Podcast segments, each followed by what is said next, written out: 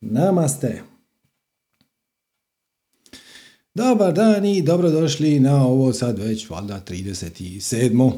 izdanje Satsanga sa Seđom. Evo, došao je rujan, da, odnosno septembar, za vas koji se tako izražavate, odnosno koji tako računate. E, tako da možemo računati da je ovo prva epizoda iz treće sezone. Nekako se te sezone obično računaju po ovim školskim godinama ili po radnim godinama, kako hoćete.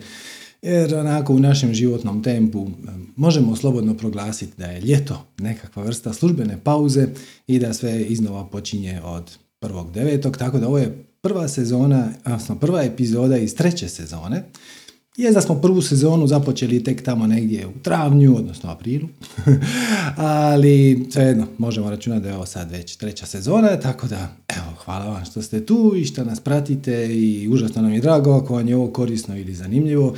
Danas imamo brojne zanimljive teme, pa ne, započnimo da sad tu ne kompliciramo. Dakle, baš u skladu sa početkom nove školske godine, odnosno nove radne godine ako hoćete, imamo jednu veliku, veliku najavu. A to je da sutra službeno počinju upisi na strast. To je slavno jednogodišnje transformativno školovanje sa Sanjom i Ines.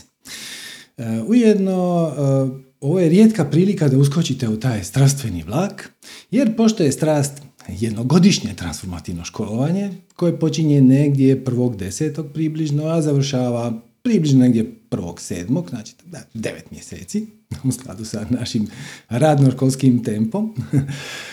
Upisi se događaju sad, i to su zadnji upisi koji će biti u sljedećih godinu dana. Znači u strast ne možete uskočiti tek tako kad vas je volja, nego se treba upisati sada, znači sutra počinju upisi i trebat će negdje do 15.9. da bi onda program službeno počeo negdje 1.10. To je već druga generacija strasti, znači niste, ako ćete doći na strast, možete računati da niste niti pokusni kunić, Prvu generaciju je završila, i, znači prvu, prva generacija je prvu godinu završila i rezultati su izvanredni. Mi ćemo sad ovih dana, odnosno Sanja Ines će ovih dana objavljivati i nekakve testimonijale, odnosno iskustva od ljudi koji su to već prošli, pa evo da iz prve ruke čujete kako se to radi, ali o čemu se tu radi i kako su oni od toga profitirali.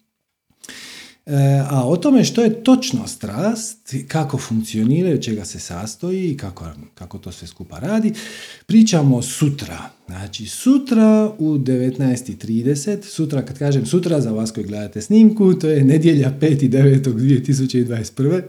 Ako gledate sa zaostatkom, propustili ste taj satsang.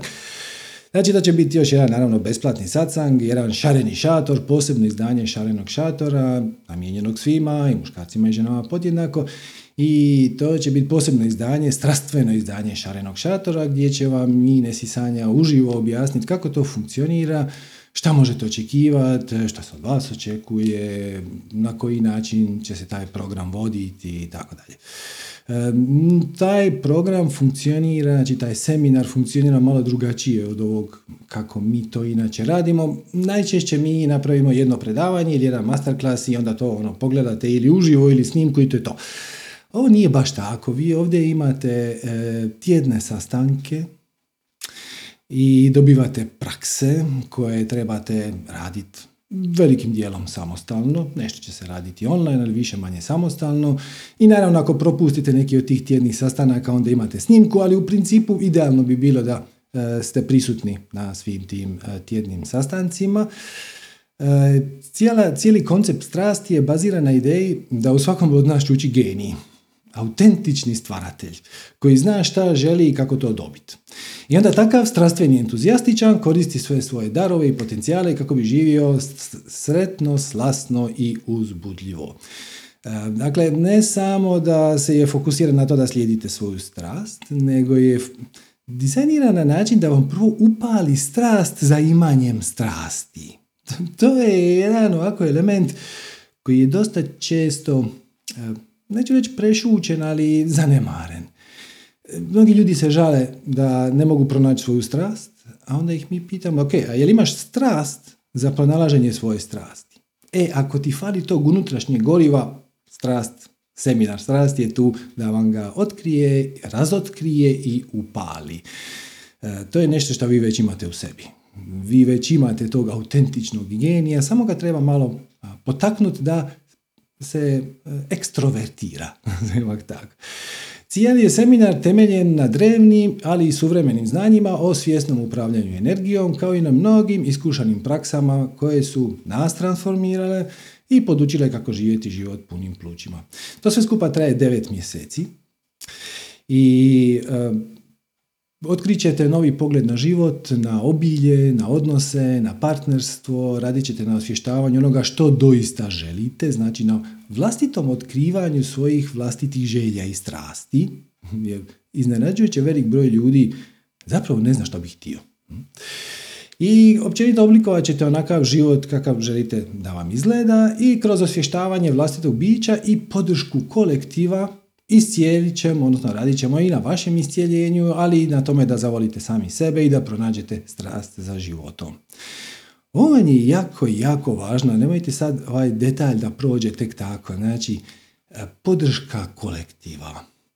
Naravno, Sanja i Ine su tu za vas, da vam u bilo kom trenutku uskoče, da vam pomognu, da vam odgovore na vaša pitanja i sve je to super, ali to je jedan klasičan školski pristup kojem nema šta puno. Međutim, e, dobijete i priliku da komunicirate direktno sa drugim polaznicima.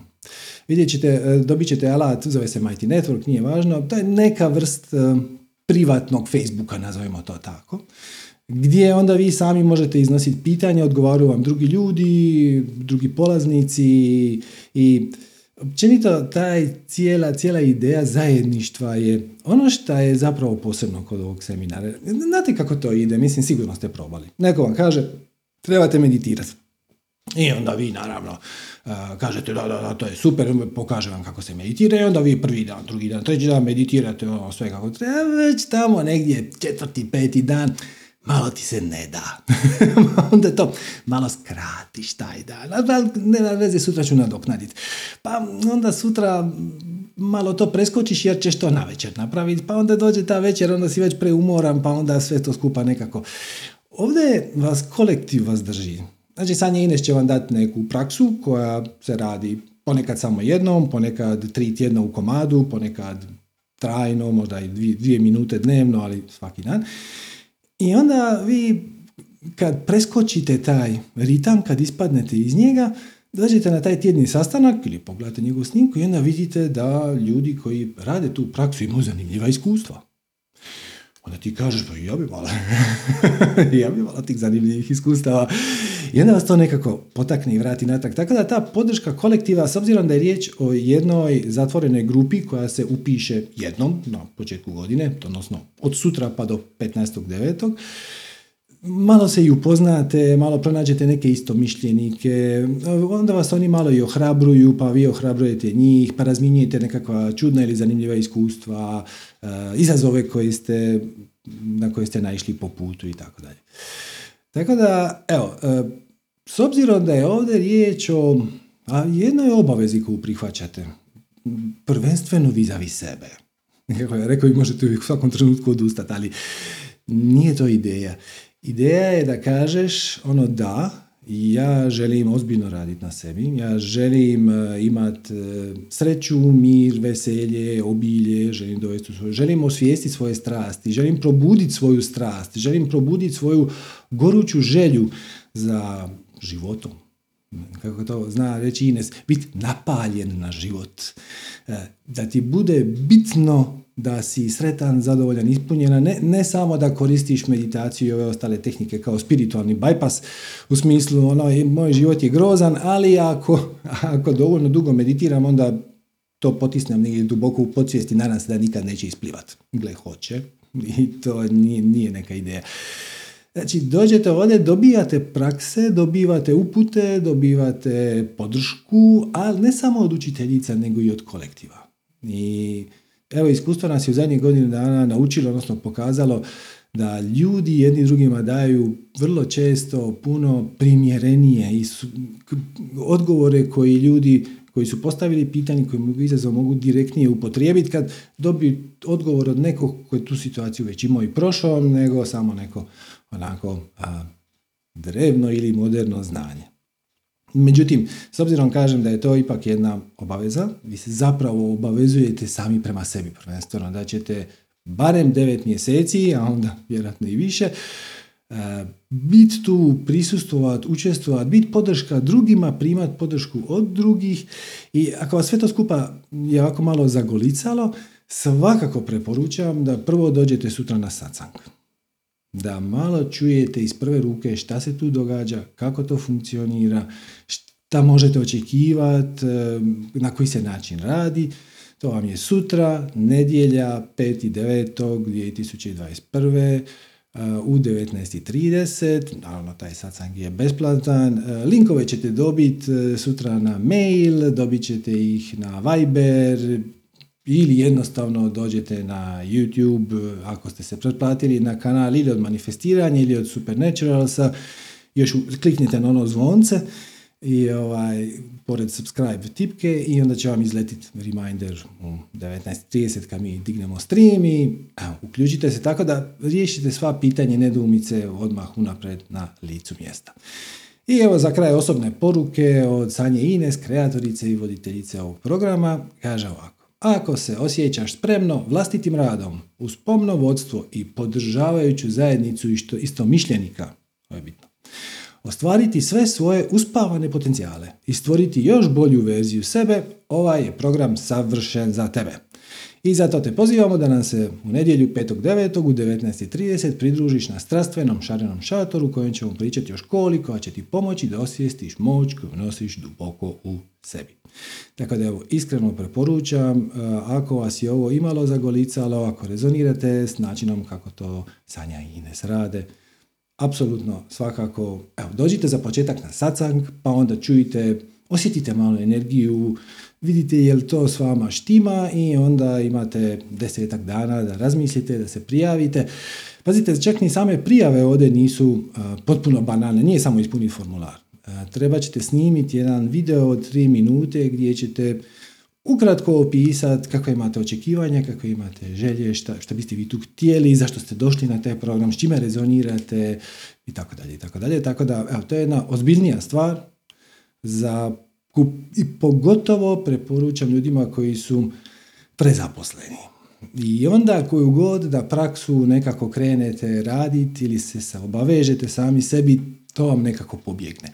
E, ovo je super, zato što vas fokusira, zato što nekako osjećate i odgovornost prema drugima i drugi vas dižu i vi dižete druge i ta zajednica je vrlo je živa i brojne su se prijateljstva već tu dogodila, tako da evo, svakako preporučam, ali za početak sutra, nedjelja, 5.9. od 19.30, satsang Šareni šator o seminaru Strast, pa vidite kako s time rezonirate i onda ćete dalje dobivati upute po putu.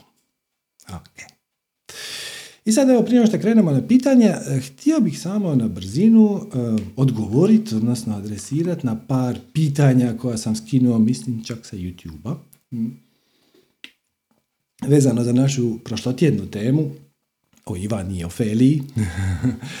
ako, ako niste, ako vam je to promaklo, ako nemate pojma koja je Ofelija, još manje tko je Ivana, nećemo sad to ponavljati, to bi bila malo prevelika digresija nego jednostavno pogledajte tjedni satsang.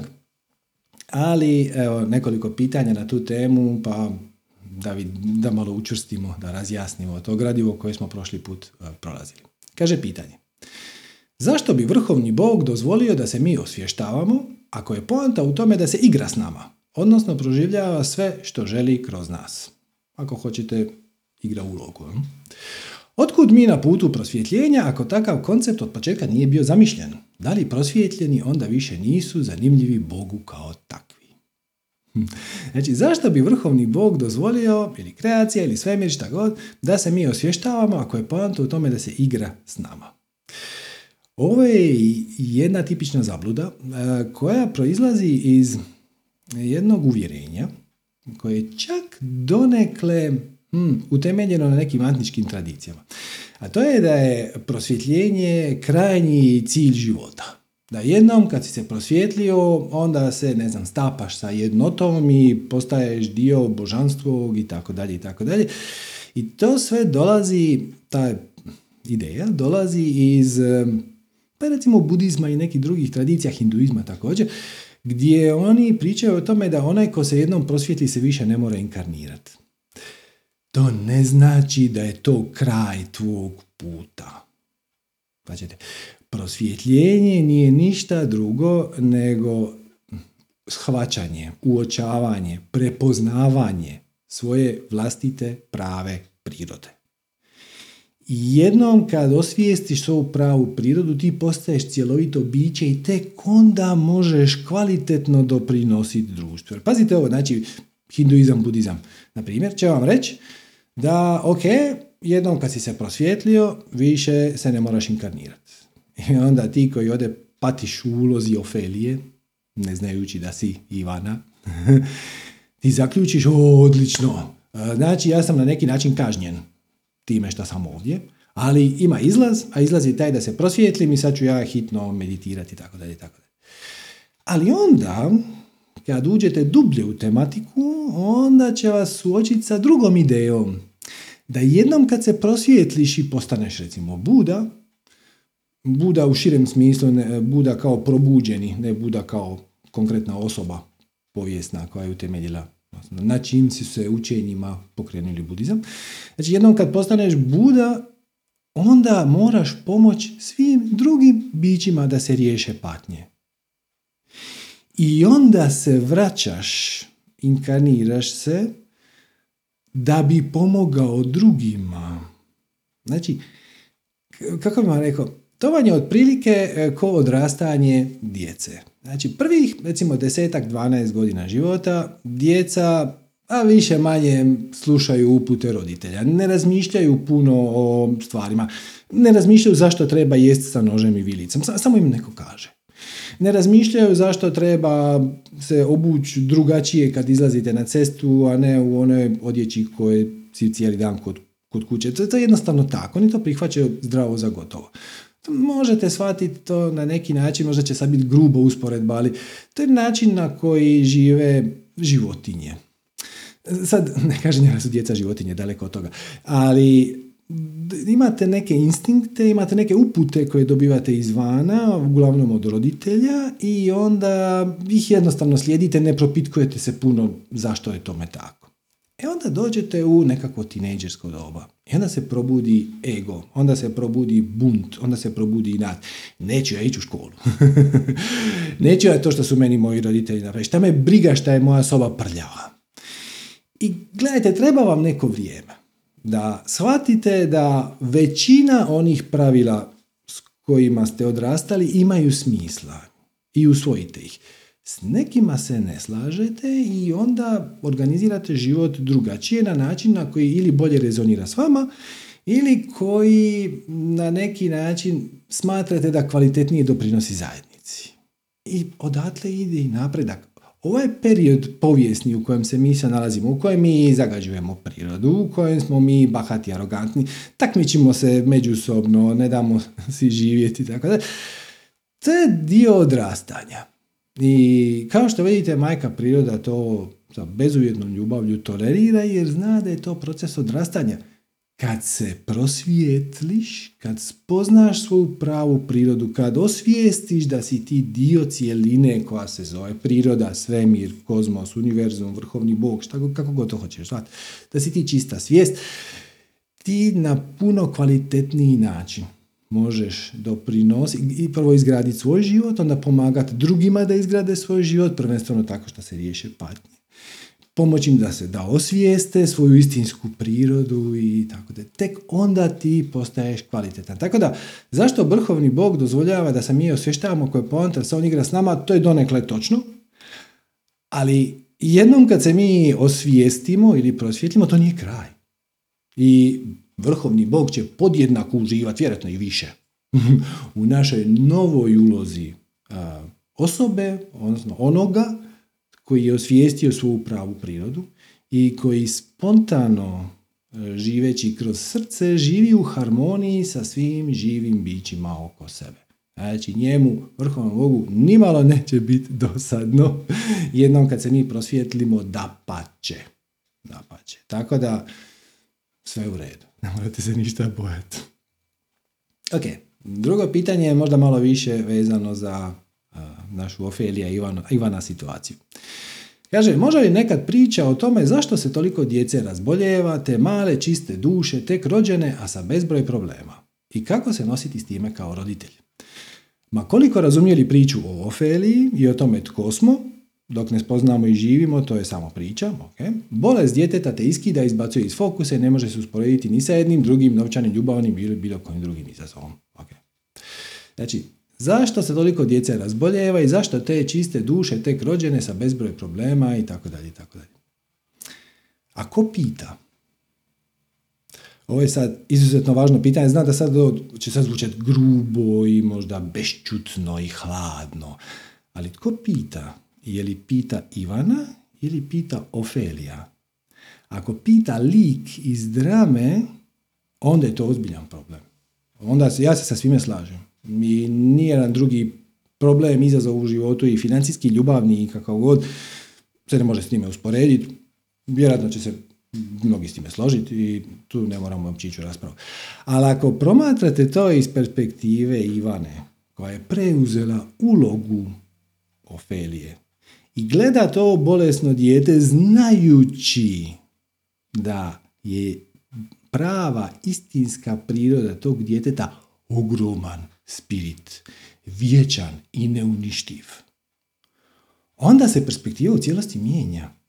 Ako je veliki spirit, znači to, ajmo sad reći da je to neko dijete koje je također došlo u kazalište i odabralo tu ulogu jer mu je izgledala zanimljiva, uzbudljiva, izazovna, na neki drugi način interesantna, a to nije tako strašno. E sad, to ne znači da ćemo mi tu situaciju ignorirati. Ajmo se mi zapitati, zašto bi neki ogroman, moćan spirit odlučio se inkarnirati kao dijete sa problemima, poremećajima u razvoju, bolestima, ne znam, tjelesnim invaliditetom ili tako nešto. Zašto bi itko izabrao to iskustvo? Ima tisuću razloga. Dakle, za početak možda je to jedna vrlo napredna duša, često jesu. Vrlo često jesu vrlo napredne duše koji su prošli ovo zemaljsko iskustvo iz raznih perspektiva. Bili su i kraljevi, i predsjednici, i smetlari, i knjigovođe, i roditelji, i neroditelji, i motoristi, i već su sve prošli. I onda kad biraju ulogu, novu ulogu koju će preuzeti u materijalnom svijetu, kažu, znaš šta, aj daj mi nešto izazovnije, daj da ne bude dosadno. Hoćeš nešto izazovnije? Može. Evo, uvalit ćemo ti, odnosno dodat ćemo ti na tvoj životni put i neki zdravstveni izazov, na primjer, zašto ne? Jednako tako moglo, moglo se postaviti pitanje e, zašto, e, na primjer, ima toliko gladiju Znači, koji bi se spirit svjesno i namjerno, zašto? Bi se inkarnirao na mjestu gdje su djeca gladna. Zašto bi izabrao biti gladno dijete? Opet, iz tisuću razloga, ali jedan od najvažnijih je taj da prvo kao snažan spirit on će prihvatiti tu ulogu, jer iz spiritovne perspektive je savršeno jasno da je to samo privremeno, da je to samo uloga koju će on rado predu, podu, preuzet, ne poduzet, preuzet, kako bi svima nama ostalima dao priliku da to vidimo i odlučimo je li to nama ok. Je li vama ok da ima gladne djece? Ako nije, napravite nešto po tom pitanju. I ako napravite nešto po tom pitanju, budite zahvalni tom djetetu što vam je pomoglo da uopće osvijestite tu situaciju. Svaćate? I ako je to vaša najveća strast, a ako vi ne možete maknuti misli sa, gla, sa izazova gladne djece u svijetu, napravite nešto po tom pitanju. Ako to nije vaša najveća strast, onda, onda samo zanemarite i idite raditi svoju najveću strast, što naravno ne znači da tu i tamo nećete pomoći nekom donacijom ili nekom svom akcijom drugim ljudima koji se direktno bave e, izazovom gladne djece. Znači, doprineseš najviše što možeš, doprineseš najbolje što možeš iz strasti i iz ljubavi. Jer pazite ovo. Lako je zamijeniti sažaljenje sa suosjećanjem. Ako vi sjedite doma i kažete, joj, jadna ta gladna djeca, a taj bolesna djeca, a ta djeca sa izazovima, pa kako ću se ja s time nositi? To ne pomaže nikom. Samo sebe gurate sve dublje i dublje u neku apatiju, tugu, šta god, krivnju možda čak. I s tebi, braci, nećete ništa napraviti. Ali ako kažete, aha, gle, to se događa i to nije ok. Ili ta djeca koja imaju izazove u odrastanju iz raznih razloga mogu na neki, ja, ja im mogu doprinijeti njihovom boljitku, onda apsolutno da. Apsolutno da. Ali radite to iz ljubavi, jer ono samo ono, ja, jadni oni i tako dalje, to neće se dogoditi. Ne, neće donijeti nikakav pozitivan efekt. Ako ste sami se nalazite u toj situaciji, da vi kao roditelj imate dijete sa određenim izazovima, vjerujte da je to 100% dogovoreno na nivou duše. Znači, takve stvari se događaju, takvi dogovori, ugovori se rade na nivou duše. Pristali ste biti roditelj djetetu koji će se inkarnirati kao dijete sa posebnim potrebama. Sad vi kažete, ali meni je to užasno, zašto, zašto bi to itko napravio, zašto bi ja to napravio? Pa to je jedno zanimljivo pitanje. Ali evo, ja vam na to ne mogu odgovoriti, ali možete vi sami. A zapitajte se ovako. Šta sam ja iz ove situacije naučio? A bilo bi mi jako teško ili nemoguće naučiti na bilo koji drugi način. Šta je to probudilo u meni? Na koji sam način ja sam sebe izgradio? E, da li ste se naučili empatiji? Da li ste se naučili bezuvjetnoj ljubavi? Da li ste se naučili praktički komunicirati telepatski. Postoje roditelji koji praktički telepatski komuniciraju s dvom djecom. Ne u smislu da sada razmjenjuju neke kompleksne rečenice, ali znaju unapred šta djetetu koji nije u stanju se izraziti na regularan način šta im treba. To je jedna zanimljiva spiritualna lekcija. Tako da pogledajte šta vas je to naučilo, na koji vas je način oplemenilo, šta ste iz toga dobili. I onda ćete vidjeti da to i tekako ima smisla da preuzimanje te uloge, privremene uloge roditelja djeteta koji ima posebne potrebe, vas je učinilo kvalitetnijom i osobom i ne da vam je dalo brojna iskustva koja se ne mogu mjeriti sa iskustvima većine drugih roditelja, ali to je samo uloga šta ne znači da nećete napraviti najbolje što možete jer niste u tu ulogu ušli slučajno. Odabrali ste je. Brojni pametni ljudi su ovo intuitivno shvatili. Vi se možete sad oslanjati na drevne spise i to je sve u redu. A? Tam još u, u Panišadama se priča, znači to je dijelo koje je nastalo pred 7000 godina, se zapravo cijelo dijelo se radi o jednom dječaku, Ničiketi, koji ide pričat sa Bogom smrti i da mu otkrije tajnu besmrtnosti, odnosno da mu otkrije, dječak to u tom trenutku ne zna, ali e, Bog smrti mu onda vodi ga kroz učenje i na kraju dođe do toga da otkriju svu, pravu prirodu koja je spiritualna i tako dalje. Znači, imate takav pristup, ali mnogi su to shvatili intuitivno. Jedna od mojih omiljenih priča je jedan veliki, veliki filozof. Mm. Ja mislim da on danac baš je bitan, zove se Soren Kierkegaard. Soren, Søren, Søren sa onim O prekriženim. Søren Kierkegaard, uh, veliki filozof e, i jednom je tako šetao po gradu i netko ga je prepoznao, neki fan njemu je došao i rekao, prostite, jeste li vi gospodin Søren Kierkegaard? On je rekao, ha, neko je morao biti. Sad ćete, kako u tom kratkom jezgrovitom odgovoru je čovjek sažao sve. Ono, da, ja sam svjestan da je ovo samo uloga, da, ja sam svjestan da moje filozofsko učenje je netko trebao donijeti, on je kasnije utjecao na brojne druge filozofe, negdje prije 20. stoljeća, tako da cijelo 20. stoljeće je značajno utjecano sa Kinkergardovim učenjem. Tako da, e, to, to je to. Vi preuzmete tu ulogu. Svjesno i namjerno.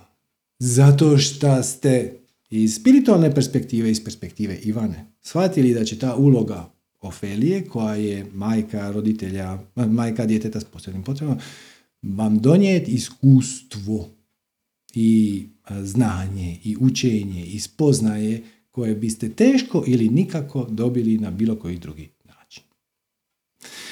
Vrlo slično pitanje. Ok, da bismo izašli iz drame kad nam strada neko najmiliji, na primjer supružnik ili dijete, moramo izaći iz ove iluzije, znači umrijeti ili prestati osjećati bol zbog naših najmilijih. Čemu onda uopšte učestvovati u ovoj igri? Dakle, za početak, šta je smrt? Iz ove materijalne perspektive to je smak svijeta. To je kraj. Nema me više i svi plaću za mnom. Ali iz spiritualne perspektive to je kraj uloge. Vi će, nigdje niko ne ide. Znači, vi se budite u spiritualnom svijetu, blistavo vam je jasna vaša stvarna priroda i kažete, uf, koji je ovo bio trip zadnjih 70 godina ili 90 ili koliko već. Znači, budite se i uskoro će i svi vaši prijatelji vam se pridružiti. Dakle, vrijeme u spiritualnom svijetu teče malo drugačije. I, I dalje postoji vrijeme, ali ide drugačije i malo je nelinearno je, možete skakati, to je skroz druga, druga tema, nije bitno. Znači, ništa nije izgubljeno Ništa nije izgubljeno, nitko nigdje nije otišao. Samo je otišao iz uloge, povuko se i srećete se uskoro kad vi umrete. E, ali ovdje postoji sad i ta druga, onda je meni teško. Onda je meni tužno zato što sam izgubio neko bliže. Tu, tuga, emocija tuge, dolazi iz e, osjećaja, odnosno iluzije, odnosno uvjerenja da je nešto izgubljeno. Tužan si za nečim što si izgubio, ali ništa nije izgubljeno. I čak što više, ako, će, ako si hrabar, možeš otići u dodatnu introspekciju, pa shvatiti da ti zapravo ne plaćeš zbog te osobe koja je umrla, nego ti plaćeš zbog sebe. Jer on tebi fali. Drugim riječima, gledajte, ili je ovo sve kako mi od objašnjavamo, znači tvoja prava priroda, ti si spirit i u tom slučaju ništa nije izgubljeno. Ili čak i ako se uhvatite ovog klasičnog materialističkog uvjerenja koje je još uvijek dominantno, a to je da sa smrću ti nestaješ, nemate nikad više, šta je protivno i fizici i logici, ali pustimo sad, ostanimo na tome, to je uvjerenje. Čak i iz, tog, iz te perspektive, pa ta osoba ne pati ne samo umrla. Kao što vi umrete svaku večer. Svaku večer odete u krevet, zatvorite oči i ako nemate snova, nema vas. Vi ste za sve potrebe iz, iz perspektive vlastitog iskustva mrtvi. I onda se probudite i sve je ok. Čak si nekako osvježen i, i ohrabren i i super i to ti treba i, i tako dalje. Tako da, zašto učestvovati u igri?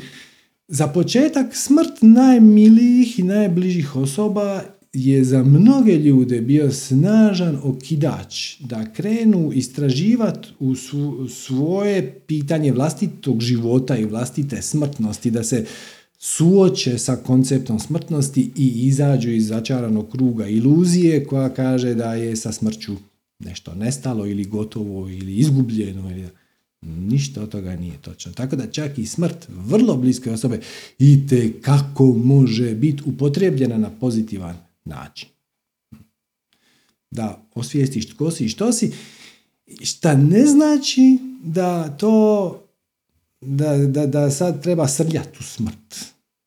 Znači, evo imate jednu klasičnu budističku priču, naći ćete na tisuću mjesta. Priča o ženi koja je imala malu bebu od recimo godinu dana i jedan dan beba se razboli i nakon kraće smrti umre. I sad ta majka sa tom mrtvom bebom ide okolo po selu i jeca plaće, teško je. I moli ljude da je nekako pomognu da ožive tu bebu, što je naravno, nažalost nemoguće. Dok jedan mudar čovjek kaže, znaš šta, ako ti iko može pomoći, onda je to Buda. I eto, ona je imala dovoljno sreće da živi u Budinu vrijeme i on joj kaže sad, no, idi tamo i tamo ti je Buda. I, i ona ode, nosi to svoje dijete. I dođe kod Bude i mm, objašnjava mu svoju situaciju kroz suze, naravno. On je onako puno, puno su osjećanja, sluša, sluša. I kaže, čujte gospođo, ima samo jedan način kako se to može riješiti, kako ja tu mogu pomoći. Samo znate šta, treba će mi zrno goruščice. Treba će mi zrno goruščice, ali iz kuće, odnosno iz obitelji u kojoj niko nikad nije umro. Pa evo, vi samo otiđite do sela i onda mi donesite to i onda ćemo to riješiti.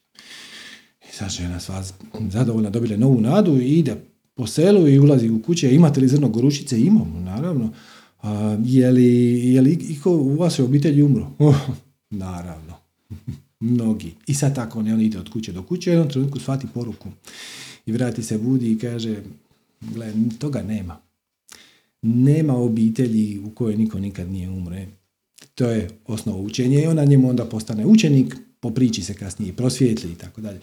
Ali sama ta, ta, taj događaj, ta, ta užasno bolna situacija gubitka svog djeteta je nju natjeralo da ode potražiti pomoć, spiritualnu pomoć. I imala je sreće da našla učitelja koji je dovoljno mudar da je zapravo na vrlo slikoviti plastičan način pomogne da uvidi onaj temeljno budističko učenje, a to je da su sve pojave po prirodi prolazne. Sve pojave su po prirodi prolazne. Sve šta se rodilo jedan dan će i umrijeti. Sve šta je nastalo jedan dan će nestati. Jedino što je vječno je svijest, e, duša, tvoje pravo ja, tvoj istinsko ja, tvoj spirit, e, aspekt božanskog, možete to nazvati kako god hoćete, on je po budističkoj tradiciji nerođen, te samim time nikad neće ni umrijet. A to što je nerođen je savršeno kompatibilno sa ovim što kvantna fizika danas priča, a to je da svemir nema ni početak ni kraj. Svemir samo jest i u svemiru postoji samo jedan trenutak, a to je sad i naš dojam vremena, odnosno prolaska vremena, je samo iluzija koja je posljedica zapravo toga što mi taj jedan te isti trenutak stalno gledamo iz različite perspektive. Da ćete to. Znači, evo, ja te imam ovog miša. I on, recimo da on sad stoji savršeno mirno. I sad kad bi ja sa ovom kamerom mogao okružiti oko njega, onda biste vi imali ovaj dojam. Miš se sam po sebi ne miče. Miče se samo vaša perspektiva, odnosno recimo kamer koji bih kružio kamerom oko nje, miče se kamera i vi imate dojam pokreta. E, tako da sve ove priče o tome koliko je svemir star, jer i 13 ili 16 milijardi godina imaju smisla samo iz ove naše prostorno-vremenske perspektive u kojoj imamo tri dimenzije prostora i jednu dimenziju vremena i to vrijeme jednostavno poput strijele ide uvijek u istom smjeru, objektivno u navodnike uvijek istom brzinom, mada naravno subjektivno ne. Jer kao što znate, kad radite nešto što vas veseli, kad ste u zoni, kad, ima, kad slijedite svoju strast, vrijeme nekako nestane i čini vam se da je prošlo 15 minuta, prošlo je 6 sati. S druge strane, kad ste u nekom strahu, tjeskobi, 15 minuta može izgledati ko kraj svijeta. Kako je to Marfijev zakon lijepo rekao, vrijeme prolazi ovisno, brzina prolaska vremena ovisi o tome s koje ste strane zahodskih vrata. Ako ste ispred vrata i panika vam je, onda vrijeme ide jako, jako sporo. Ali jednom kad sjednete na WC i olakšate si dušu i tijelo, onda vrijeme odjedan put ide nekako lakše. Dakle, zašto učestvovati u ovoj igri kad je igra prepuna smrti? Ko to pita? To je prvo. Je to pita Ivana ili to pita Ofelija? Iz perspektive Ivane ništa nije izgubljeno. Nikad ništa nije izgubljeno. Iz perspektive Ofelije izgubljen je jedan lik koji je i onako došao tu privremeno. Nekim svojim putem. Ne, ne, iz neke svoje, iz nekog svog razloga. Htio je proživiti to iskustvo.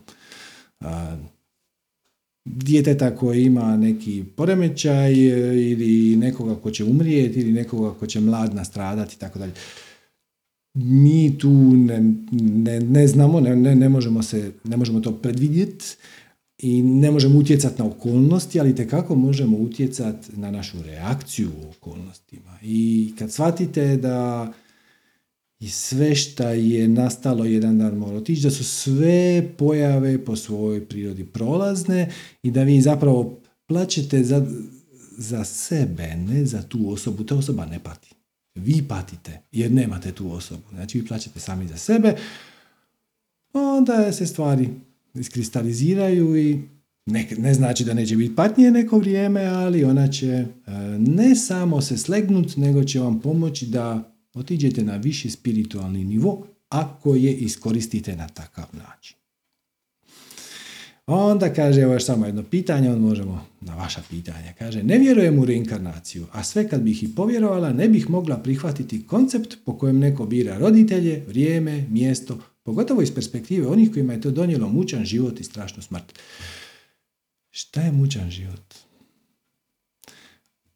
Život je, znači mučan život je život u kojem mi nesvjesno reagiramo na okolnosti. Hmm? I opet je pitanje, ko to pita? I to što ne vjeruješ u reinkarnaciju, to je skroz u redu. To je savršeno ok. Samo osvijestiš da je to uvjerenje. E, jedno i drugo je uvjerenje. Iz ove naše perspektive, jedan dan kad umrete, onda ćete vidjeti. Jeste li se probudili u spiritualnom svijetu ili je to sve skupa bilo e, samo tako nekakva priča nekog čudnog lika s interneta. Ali opet, šta imate za izgubiti? Znači, ako kažete e, da ovo moje smrtno tijelo je sve što ja imam i život je mučan i težak, imat ćete to iskustvo mučnog i teškog života. Jer kreacija vas toliko bezuvjetno voli da će vam dopustiti da imate kakvo god iskustvo poželite. Ako vi kažete ja želim težak i mučan život i ovaj moj život je težak i mučan zato što se u njemu događaju takve i takve, takve, i takve situacije koje ja onda doživljavam kao loše, neugodne i tako dalje i tako dalje, imat ćete takvo iskustvo. Jer, svačate, sjećate se onog dijagrama, sada ga ne stavljam na ekran, imam ga tu, ali to bi samo bi bila prevelika digresija. Znači, vi svijet percipirate kroz osjetila. I onda te informacije iz osjetila ulaze u filter koji se zove definicija uvjerenja.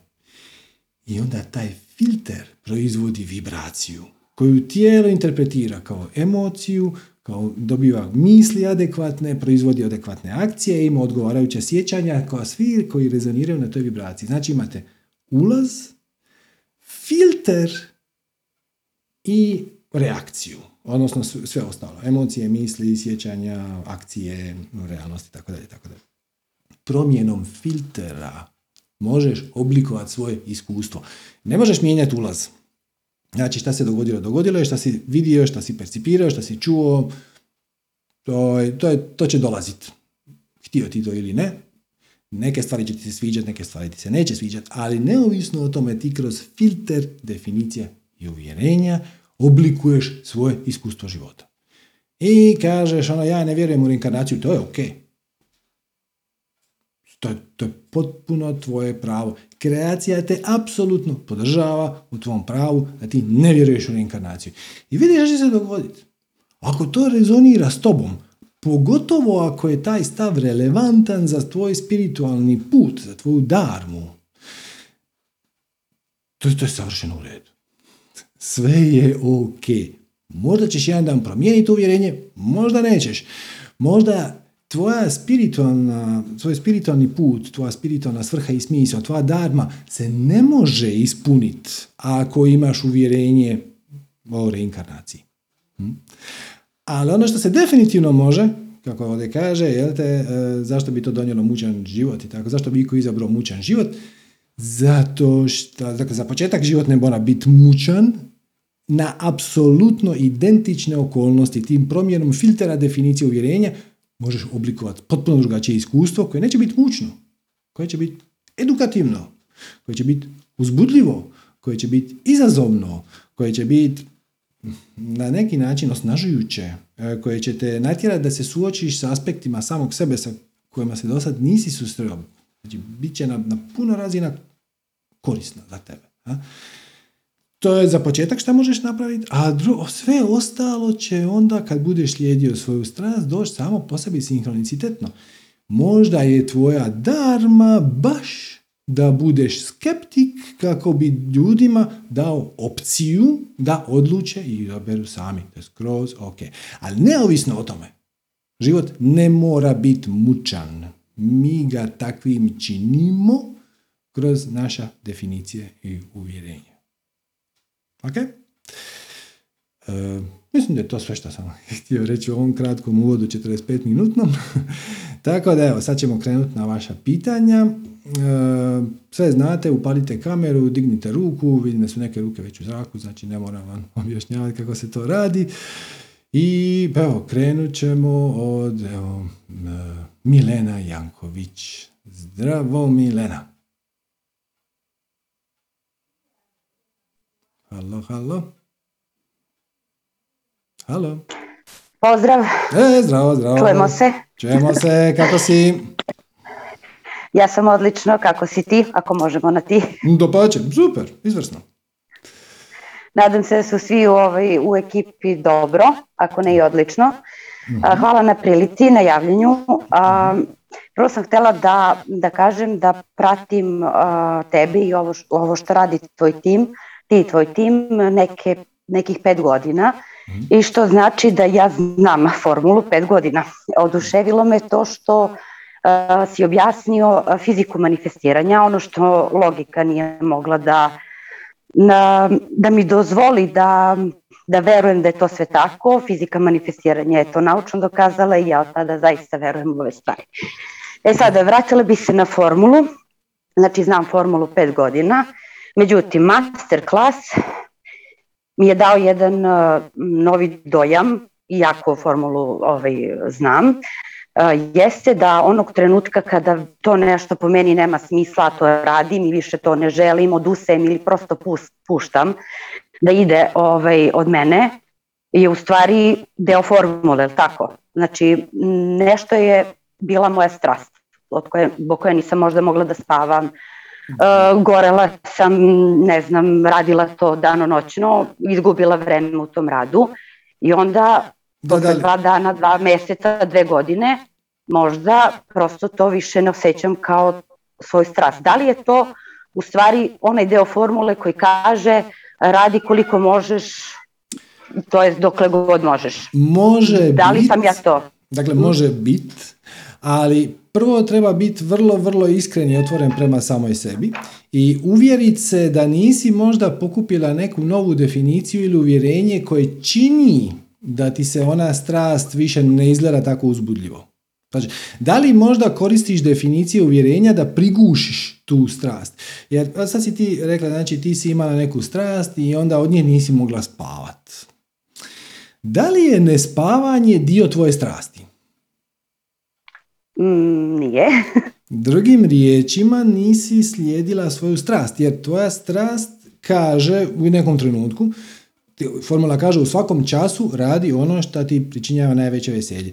Nekako je logično da će u nekom trenutku najveće veselje biti ići spavat. Dakle, e, znači nije, nije ideja raspršit se, bit na 700, ima 300 ideja, raditi 500 stvari istovremeno, a onda na kraju toga ne ispadne puno.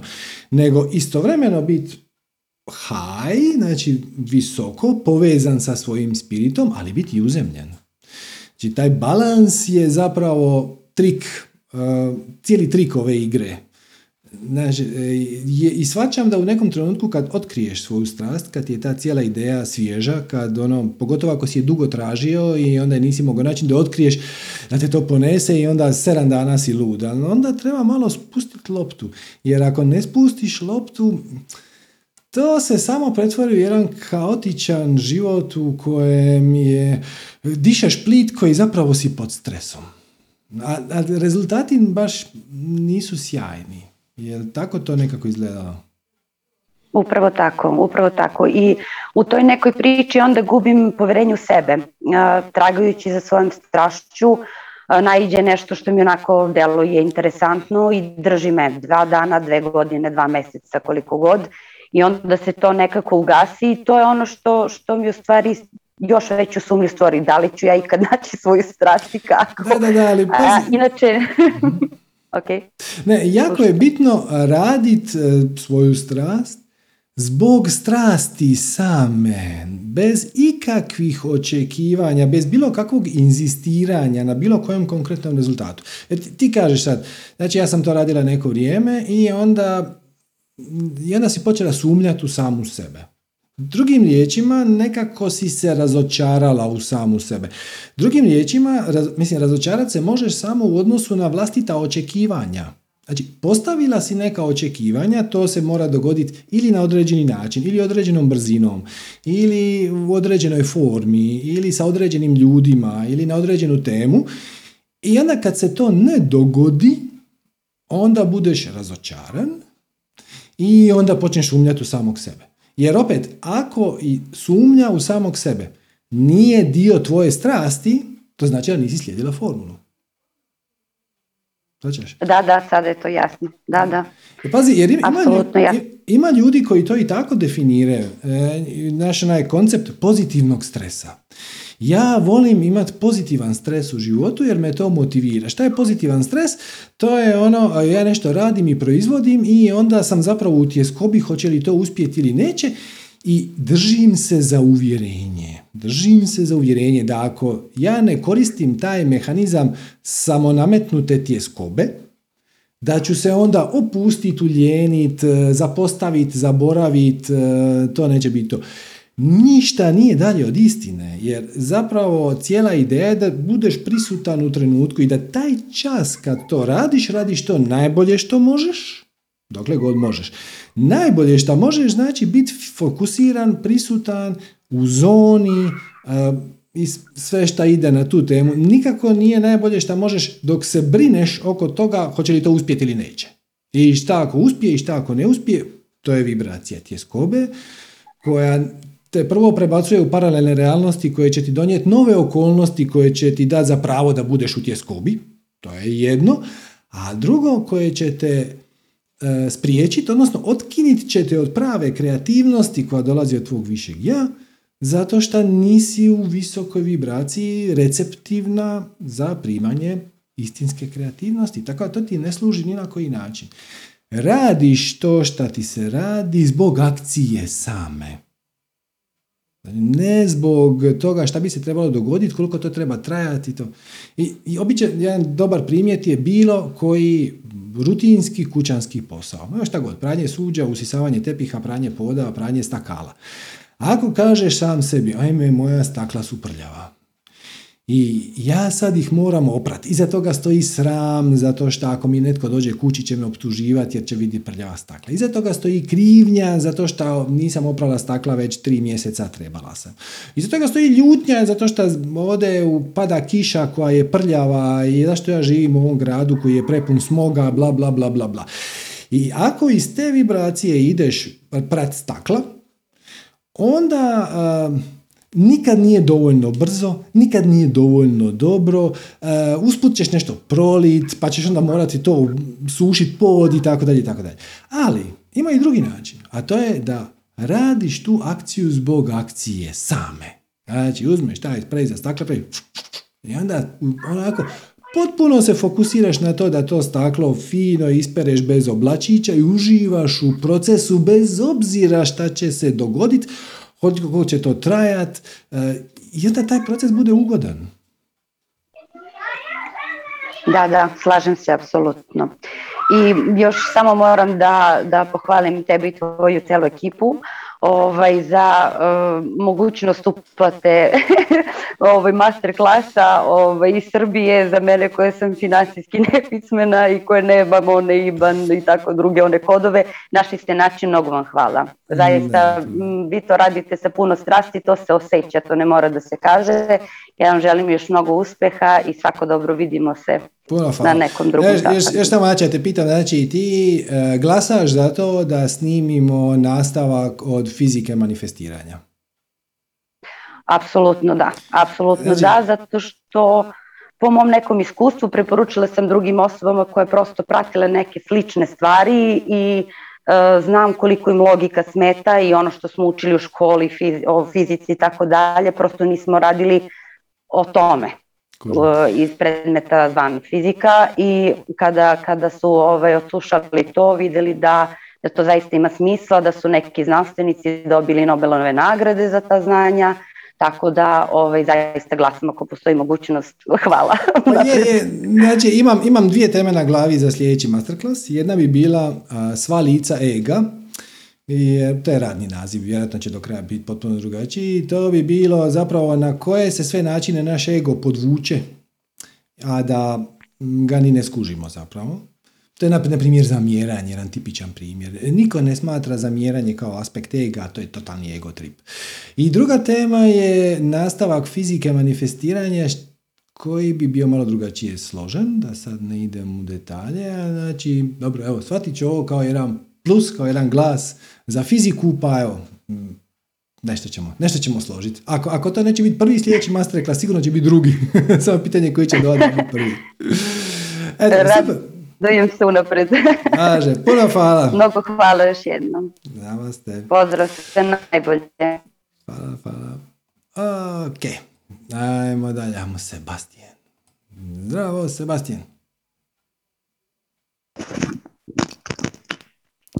Sebastian. Ja se čujemo? jasno i glasno. Kakav si? Pozdrav svima, evo ga prvi put, hvala ti što si mi izabrao. Probao sam jedan put, nije išlo i druga sreća. Ovaj, pratim te isto već duže vremena. Mhm. Hvala ti puno na svemu što radiš i jako puno sam neke svoje stvari promijenio. Pogled na, na život kroz, kroz tebe, tu si mi jako puno pomogao. Međutim, sad sam došao na isto kao gospođa što je malo prije ovaj, pričala, da uh, našao sam neku svoju strast, krenuo sam to da radim i kad sam krenuo onda sam isto malo zapeo, kao ne znam šta mi se desilo, kao da sam se prestrašio i kao da, da ne znam kako dalje. I sve su mi se stvari počele odvijati onako kako si ti objašnjavao, da će se sinkronizirati sve to i meditacije i sve sam radio. I onda sam kad uvijek sam govorio nemam vremena za to, nemam vremena, sad sam sve napravio, imam vremena za to i sad kad sam krenuo to nekako kao da sam se prestrašio, kao da, da ne znam kako dalje. I ne znam da li mi možeš pomoći sad oko toga kako da se oslobodim, da li je to vibracija straha, nesigurnosti, ne znam da li sam uletio neku krivu vibraciju, ali totalno sam sad izgubljen, ima vremena, ima sve, ali jednostavno kao da mi ne ide dalje. Ok, e, morat ćemo samo biti malo konkretniji. Znači, o čemu se točno radi? Tebe je lovio strah vezano za što? Za meditaciju ili za svu strast? E, za moju strast. Za moju strast, uglavnom radio sam jedno zanimanje i sad sam odlučio da se prebacim na drugo zanimanje i, i tu me nekako, kad sam vidio koliko toga ima, malo hvatilo ovaj, malo dobro, strah. Radi se o programiranju. Ok, i ti programiraš u nečem? Programskom jeziku u kojem? Krenuo sam kao front-end i onda to mi se činilo kao lagano i onda sam krenuo backend i onda sam tu počeo da, da paničarim, da, da ne znam više ni gdje sam ni šta sam. I ono što sam znao ne znam i ono što znam, sam sam se pogubio u tom svemu. A to mi je neka strast koja baš no, uživam u tome i, i baš me to veseli. I krenuo sam i drugima raditi web sajtove besplatno da bi da bi, da bi ušao u to i to mi se sve počelo otvarati, to je sve super krenulo i samo odjedan put sad u jednom trenutku kao da sam izgubio volju za svim tim i kao da, da ne znam kako dalje. Odnosno, osjećaš da toga ima previše, da toga nikad nećeš u tome postati dobar, u, u tom smjeru. Ja sad malo pogađam, morat ćeš me tu malo korigirati. Tako nekako, da. dakle, u potpunosti te svačam, jer to je ogromna tema, ogromna tema i ono, svakih šest mjeseci se pojavi novi API i novi, novi programski jezik mm. i, i onda ono sve što smo već radili na PHP-u sad treba napraviti u Pythonu i sve te stvari. Dakle, pretpostavljam da je to poznato.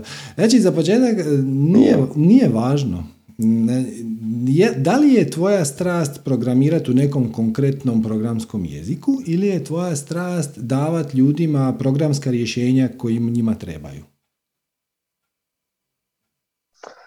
Pa više to pomoći ljudima za, za rješenja koji oni ne mogu sami napraviti. Odlično, odlično. Znači imaš ogroman izbor alata. I za mnogo od njih ne moraš uopće znati programirati. Znači možeš napraviti web stranicu u WordPressu bez linije koda. Dakle. To znam, da. ok, znači ti si u stanju svoju strast ponuditi ljudima, jedino što te plaši je ogromnost tog polja na kojem ti možeš igrat. Ali nije važno.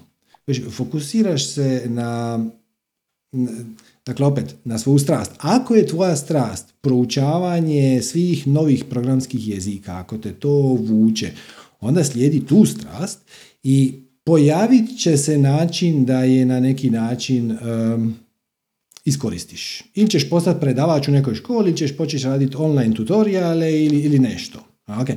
Ali ako je tvoja strast davati rješenja ljudima, to možeš sa malim setom alata i znanja. Čak možeš raditi vrlo komplicirane i sofisticirane web stranice bez jedne jedine linije programskog koda. A ako znaš nešto programirati, tim bolje. Onda će ti to biti još puno lakše. Znači, ne, nema jer je, ista se stvar onda može primijeniti na skoro bilo koju branšu. Zamisli liječnike. Znači, sad imaš jednog, recimo ginekologa. I on je jedan vrlo, vrlo solidan ginekolog um, koji šta god je porodničar ili, ili radi ambulanti, nije uopće ja, ja pretpostavljam da postoje na tisuće znanstvenih radova na tu temu koji se objavljuju ono praktički svakog mjeseca. Postoji toliko tehnika, postoji toliko alata, postoji eksperimentalnih procedura, ovakvih, onakvih.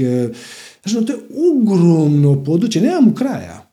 Nikad, ga, nikad nećemo ni doći do kraja. Jednako tako i kirurg, jednako tako i liječnik opće medicine, jednako tako i nutricionist. Zamisli, zamisli koliko ne znaš. Tako da, to ne bi trebalo, nije, nije poanta u tome, poanta je da slijediš u strast. E sad, ako je tvoja strast uh, učenje ogromnog broja jezika programskih i malo te čudi šta te strast vuče u tom smjeru, onda se ne moraš bojati jer kreacija će ti dati način da to na neki način iskoristiš, da pomogneš ljudima i kroz to. Ali ako je izrada konkretnih rješenja, vjeruj mi, nijedan te naručitelj nikad neće pitati u čemu je to napravljeno i je li to PHP 7.4 ili 8.0. E, jesi li koristio MyPHP ili Maria Database? E, nikog nije briga. Njih je briga. Njima ti je briga da to radi i da to radi pouzdano i da to radi stabilno i da se mogu pouzdati u taj sustav naplate i registracije, znaš, da on šalje mailove kad treba slati mailove i da ne šalje mailove kad ne treba slati mailove. Tako da ne, ne, ne, vidim tu neki stres. Tako da ako, ako, ako sam nešto, ako mi nešto promaklo, slobodno me dopuni. Pa slažem se s tobom, ali vjerojatno je u, u meni problem što, što sam ja i kad sam krenuo to, to je prije nekih godinu dana, ja sam to smatrao kao puno jednostavnije, puno lakše i kad sam ušao sve to, e, jednostavno bih htio znati sad sve, a znam da je vremenski nemoguće naučiti sve jer ima toga što ti kažeš bilion stvari, ali jednostavno se sad gubim tobe što bih htio znati puno više, a vremenski kao da mi, kako bih rekao, kao da bojim se da, da, da ću puno više vremena izgubiti za to, a htio bih znati sve i htio bih što više biti u tome. Ali onda s jednom mi shvatim da je nemoguće, da, da mora to ići korak po korak i stvar po stvar. I, I onda sam se tu najviše počeo gubiti što, što ne znam da li da ostavim, ali toliko me to interesira i toliko sam da, da ne spavam noćima, uživam u tome i kako ti kažeš, vrijeme mi prolazi i uopće ne razmišljam ni kad trebam, ni jest, ni pit, ni ništa, nego ono, cura mi dođe, kaže vrijeme za ručak, ja rekao, još samo pet minuta, pusti me da. Super, I to je baš u čemu uživam. I onda sam se samo... mm Ja sam se samo prestrašio svemu tome da, da ne znam da li ću ne znam da li je to vrijeme, da li je to neki strah, izgubio sam se, jednostavno se izgubio i, i ne znam kako dalje. Eto. Da, zato što e, nemaš povjerenja u kreaciju da će ti kroz sinhronicitete donijeti ono što ti treba kad ti treba. Jedan primjer, ti sad, recimo da radiš web stranice, ako sam dobro shvatio, i recimo da ih stavljaš na neki šerani hosting, na primjer. Jedan dan će ti doći naručitelj i reći, ali mi već imamo zakupljen account na Amazonu a mi već imamo na Azuru. A jel to može raditi e, bez JavaScripta? O, kakvog izazova. Značiš, znači, dopustiš životu da ti donese izazove onim tempom kakvi, na prvi pogled kakvi, kakvi trebaju ljudima, odnosno tvojim klijentima, ali zapravo, s obzirom da ništa nije slučajno, to su upravo, će dolaziti sinhroniciteti onim tempom kako tebi trebaju. I kad dođe trenutak da se makneš sa alata A i odeš na alat B, to će biti bjelodano jasno. Kad budeš trebao se prebaciti sa jedne vrste hostinga na drugu vrstu hostinga, to će biti bjelodano jasno. Znači, netko će doći sa tim zahtjevom, netko će doći sa tom idejom, netko će te doći pitat. I onda ti kažeš ono, u, ovo mi je baš uzbudljivo. Ili, znate šta, to je malo preveliko područje, ja u to ne bih sad ulazio, ali možda ja poznam nekog ko vam može pomoći tome, pa onda ćeš stvoriti mrežu suradnika i većina webmastera e, ima upravo to. Postoje ljudi, barem u Zagrebu, koji su specijalizirani za povezivanje uh, WooCommerce, znači web shopa, na, na sustave za payment. I to je sve šta oni rade. Znači sve što dolaze im drugi programeri koji dignu cijeli web shop sa svim onim artiklima, kategorijama, sve, sve, sve. I onda kažu, gle, meni treba obraditi kreditnu karticu. Kaže, aha, imam ti verziju A, B, C i D. Ova košta toliko i traje toliko. Ima prednosti mane, prednosti mane, prednosti mane. Znači, ljudi koji su usko specijalizirani, imaš sistemaše, koji ne rade ništa od toga, nego se sam, samo, u navodnike, brinu da cijeli stroj na kojem se to uh, održava bude siguran, da je firewall složen kako treba, znaš, ono, i to, kako to ide. Tako da, ti možeš raditi mrežu suradnika, možeš uh, pustiti sinhronicitete da ti kažu uh, šta se traži, a onda konzultirati svoje srce da vidiš je li to tebi uzbudljivo ili nije. Neki od tih zahtjeva ti neće biti uzbudljivi. Znači rečeno, ja vam se time ne bavim.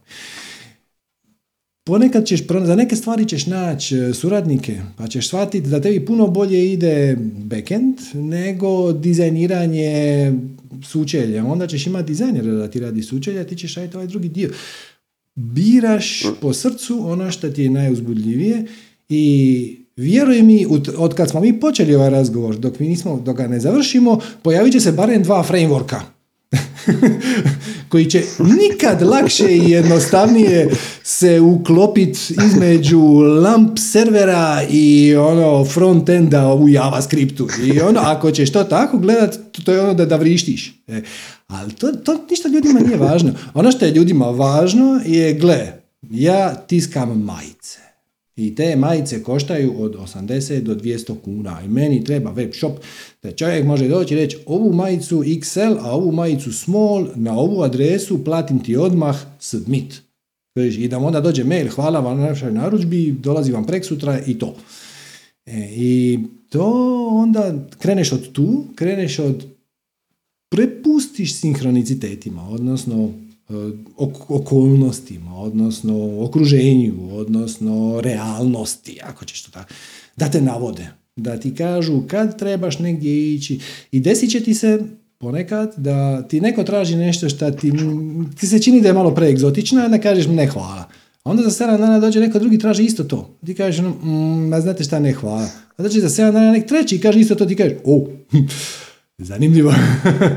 Ovo je sinkronicitet. I onda se uloviš s tim u koštac na najuzbudljiviji mogući način. To može biti naučiti sve samo od nule, može biti naći partnera koji će raditi taj dio posla, možda ćeš ti preuzeti dio, ono, jedan dio, on će preuzeti drugi dio. I onda nećeš se ni snaći za pet godina, možda više uopće nećeš biti programer, nego ćeš biti menadžer web sajtova ako ti to bude uzbudljivije. Ako ti to bude uzbudljivije. E, ali nemoj to radi samo zato jer je to bolja lova, jer se to više cijeni, jer to je put u pakao. Ne, ako radiš nešto što ti ne leži, brzit ćeš samog sebe i na kraju će doći do toga ono, ja cijeli dan slušam žalopojke mojih klijenata. E, nekim ljudima je to gušt, a nekim ljudima nije. Neki ljudi vole, vole otvoriti editor i napisati ono, veće od posto php i kreni to tu. Samo nađi gdje si ti, nemoj se brinuti oko toga što još sve postoji, jer postoji beskonačno i svakim, svakim trenutkom se širi. I samo surfaš po onome što ti je najzabavnije, najuzbudljivije. Biraš klijente po tome kako ti dišu. Neke ćeš prihvatiti zato što imaju dobar projekt, neke ćeš prihvatiti samo zato što su dobro platili, nema ništa loše u tome. Neke ćeš platiti jer traže, traže da malo izaće iz zone komfora, jer znaš, ono, ti si do sad radio na Windowsima, oni to traže na Linuxu. A, vidit ćemo ću li ja tu moć, pa onda kažeš da, pa onda vidiš da ne možeš, pa onda nađeš partnera koji to... I to je, to je, to je igra. Ono, balansirati svoju strast sa potrebama okruženja, okoline, realnosti, stvarnih ljudi, nazovite kako god hoćeš i onda ti oni daju feedback i onda vidiš gdje moraš ići, odnosno procijeniš da li ti je to tamo uzbudljivo, ako ti nije uzbudljivo, nađeš nekoga ti tu pomogne i to je, to je igra, ono, to je mali monopol, ono, ja tebi, ti meni, super je.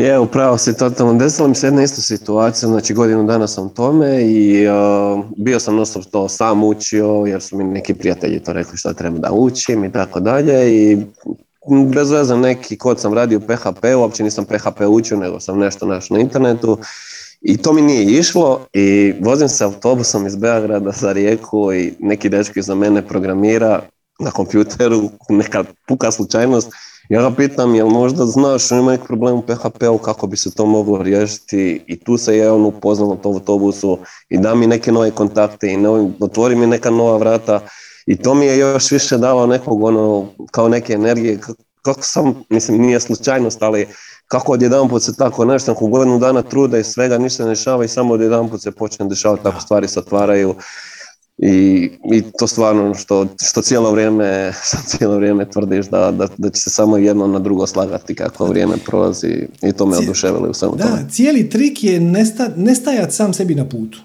Znači, jer ako ti mm. se treseš i ono nervozan si, i ljud si, frustriran si, i imaš brigu za budućnost i šta ja ovdje radim i ovo je preteško i to nije za mene i tako dalje, da si bio u toj vibraciji, ovaj je mogao ne, ne, ne sjediti pored tebe, mogao je gol plesat po kompjuteru, ti to ne bi primijetio. Znaš, e, to, to je cijela ideja, ono, živjeti u trenutku, biti otvoren, to, to ne znači na sve pristat. Ponekad će te neko nešto pitat, ti ćeš reći ono, ne hvala, ja se time ne bavim, nije mi zanimljivo, mm. preteško mi je, ne isplati mi se šta god, ne hvala samo dopustiti da ti sinhroniciteti donesu situacije koje će te navoditi same. I tim više što si već prošao, barem jedno tako iskustvo, vjerojatno da se potružiš, sjeti bi se ih još nekoliko, ovaj, imaš dodatni motiv, dodatnu motivaciju da vjeruješ da će se taj trend nastaviti. Ne, ne, neće sad kreacija odustati od tebe. Zato što već si dobio, već si dobio dva sinhroniciteta, s tobom je gotovo.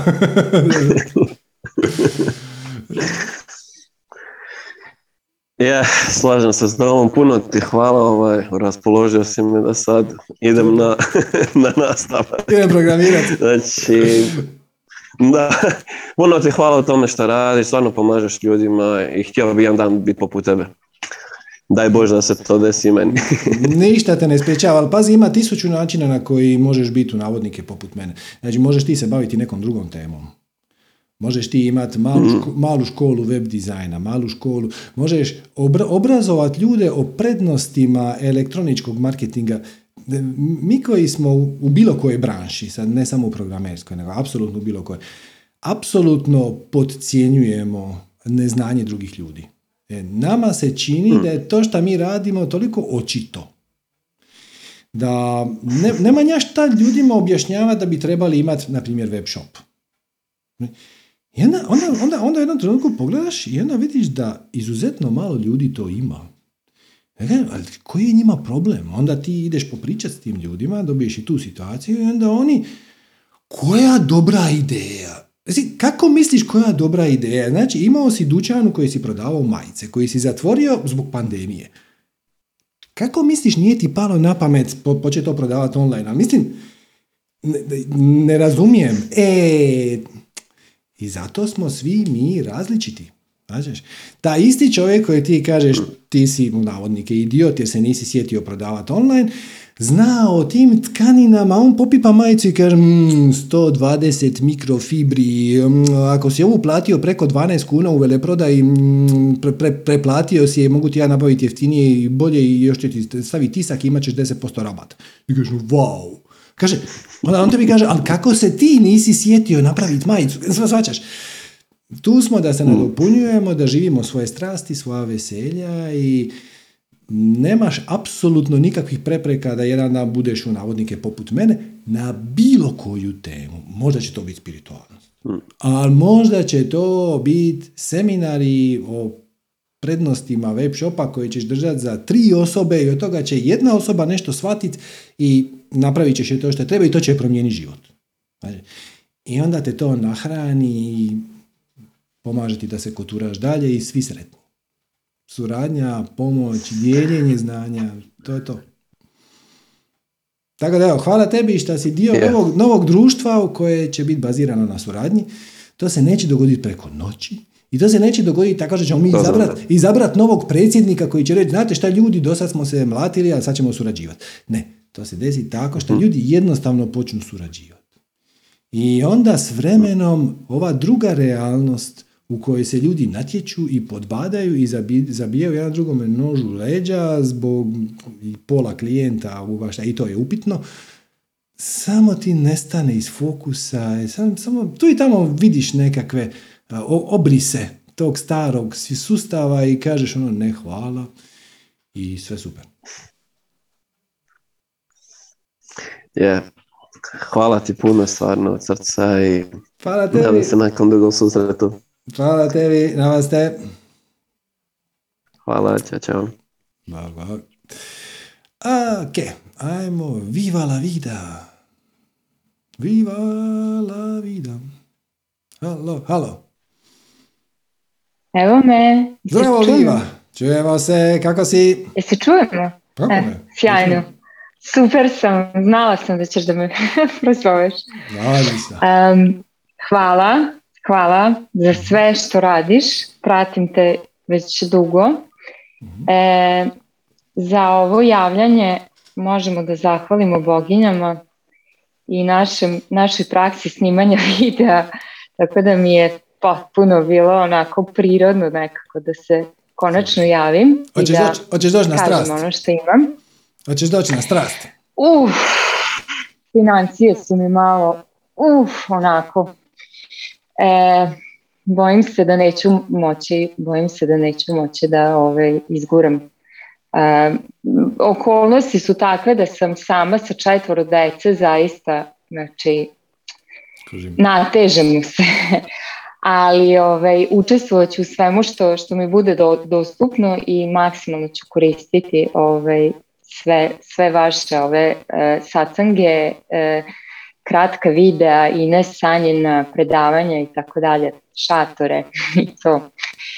E, mene e, zapravo za ovo javljanje inspirisao tvoj poziv, odnosno najava ovog mhm. sacanga gde si ti napisao o ovom raslojavanju realnosti. mm E, me, mene onako zanima kako ti vidiš tu kulminaciju, taj završetak zapravo o, ove e, e, uskovitlane e, e, situacije. Ja vidim kao neki vir koji se sve brže vrti i e, uvir mu je tu negde sada, ali šta će da se desi na posledku? E, ja e, imam utis...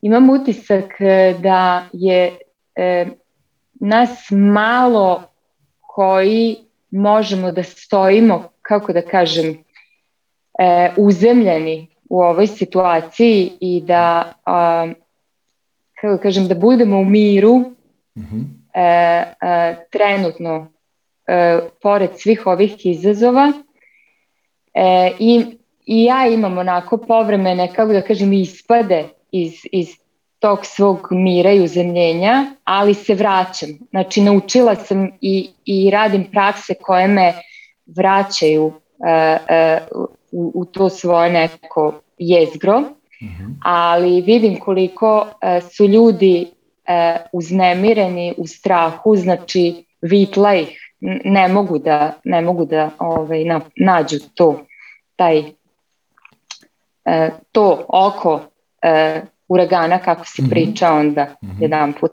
mhm. kako si opisao metaforički. -hmm. Eto, to me zanima. Koliko ćeš ovo da traje, onako kako ti to vidiš, iako vreme ne postoji, jel? Ali, ovaj, šta možemo da, ne da očekujemo, nego kako će to da izgleda prilike?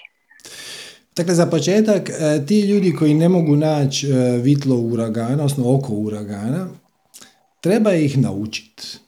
Treba im objasniti da je taj oko uragana, taj mir da je u njima, u srcu je, nije vani, nego je ovdje. mm I to svojim primjerom. Da, da, da. da. Ne vredi, ne vredi ih, e, e, ne vredi e, ih ubeđivati, ne vredi im pričati, nego prosto svojim primjerom imam utisak da, da te ono pitaju na neki neposredan ili posredan način kako sad ti to Ove, eto, tebi to sve ide, kako si ti uvek tako, ne znam, raspoložen, kako si u miru, kako te ne dotiče. Da, da, da, da, ali e, akcija, znači inspirirana akcija o kojoj ti pričaš, proizlazi iz mira. Kaže, ne proizlazi mir iz akcije. Znači, ako ja budem radio nešto dobro, onda ću biti u miru. Nego prvo si u miru. A mhm. onda spontano, uopće ne moraš mm-hmm. misliti o tome. Imaš adekvatnu emociju, imaš misli, imaš situacije, akcije inspirirane i kreativne. E sad, e, ne postoji mm-hmm. prognoziranje budućnosti, zato što budućnost možeš prognozirati, odnosno gledat samo temeljem trenutne vibracije. Znači, možeš reći, ako se ništa ne promijeni, onda ja mogu očekivati da će za mene situacija biti se razviti u ovom ili smjeru. Ali čim si to izgovorio, već si izgubio poantu. Zato što ako se ti promijeniš, onda će, onda će stvari biti drugačije. Budućnost se dinamički mijenja, odnosno najvjer, mm najvjerojatnija budućnost se dinamički mijenja ovisno o tome u kojoj si ti vibraciji. I ona neće biti za svih ista. Znači, ja sad mogu ispričati neku priču, nije bitno. I ona će se za dio ljudi dogoditi, za veliki dio ljudi neće. Za dio ljudi će se dogoditi mm ako to ispričam, a za dio ljudi, ako to ispričam, će ih spriječiti da to dožive.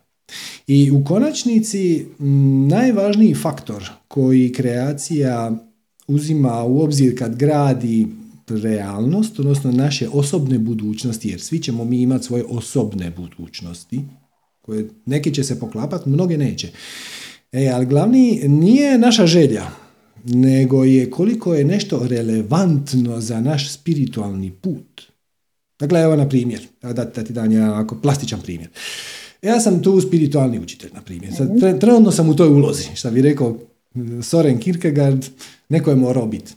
Ok, ja stojim na vratima, znači s lijeve strane mi je stara realnost u kojoj ljudi pate i natječu se i zabijaju nožu leđa i ucijenjuju i prijete i manipuliraju i tako dalje i tako dalje. I svi mi vidimo i kako još odjeke te stare realnosti, čak je rekao bi da je u punom jeku.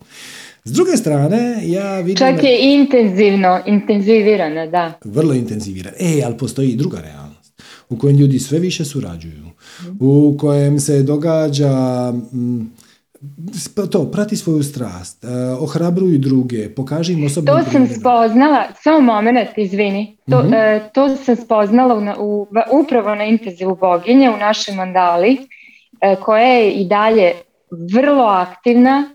Znači, to je jedna skupina žena u kojoj smo tolika podrška jedne drugim. Ja sam presrećna što smo našle ovaj, se tako na jednoj ravni, u jednoj toj ovaj, energiji i mhm. to je upravo znači, e, tekovina jel, ovog doba, ajde tako da kažemo. Da, znači, da, da. To, ko, I to sam htjela da pomenem, da. To je ono što sam na početku izvoli, Znači, glavna prednost, odnosno jedna od glavnih prednosti strasti je u tome što imaš tu tu, podršku okoline. Ta grupa ljudi koji, s kojima ti zajedno radiš te prakse, mislim svak radi kod sebe kući, ali onda razmjenjujete iskustva, to je ono, baš je kik, baš, baš je prava stvar. Jer, jer, te, jer te digneti kad ti se ne da i, i ponekad ti ohrabiš druge, ponekad oni ohrabre tebe. E, ali ok, da se vratimo mi. Znači, je, moj osobni primjer je da ja znači s jedne strane vidim onu staru realnost koja je užasna i istovremeno sam s drugom nogom u nove realnosti koja je predivna. I za većinu ljudi bi vrijedilo pravilo budi u svojoj vibraciji najbolje što možeš i ona će te otići, odvešćete u paralelnu realnost koja bolje rezonira s tobom. Drugim rečima, ako si ti miran, ako si ti u oko oluje, onda ćeš otići u ovu pozitivnu realnost koja ti se više sviđa, koju preferiraš dokle god budeš slijedio svoju strast. Ali ajmo pogledati sad, evo, moj osobni primjer. Da li je moj spiritualni put da ja šta prije odem u novu realnost ili da stojim šta duže moguće na vratima ne bi li svima do zadnje sekunde dao priliku da uskoče u novu realnost. Da, da, putokaz, kao putokaz. Da, da, da, posve je moguće da će moja osobna budućnost, odnosno doživljaj budućih realnosti u koje ću ja se prebacivat, bit um, tamniji, crniji, negativniji, mm nego da se ne bavim s ovim čime se bavim. Jer s mhm. obzirom da se bavim ovim čime se bavim, za mene je itekako relevantno da stojim sa dvije trećine lica u mraku i pozivam ljude da uskoče u onaj drugi, do zadnje sekunde. Drugi to što mm ću ja biti u visokoj vibraciji, to je super, jer to mi treba da mogu stati na vratima. Inače bi pao ili lijevo ili desno. znači, super je što sam uzemljen, super je što sam tu, super je što neki ljudi su zainteresirani za tu temu, ali baš zato je za mene osobno možda relevantno da malo sporije odem u pozitivnu realnost nego drugi.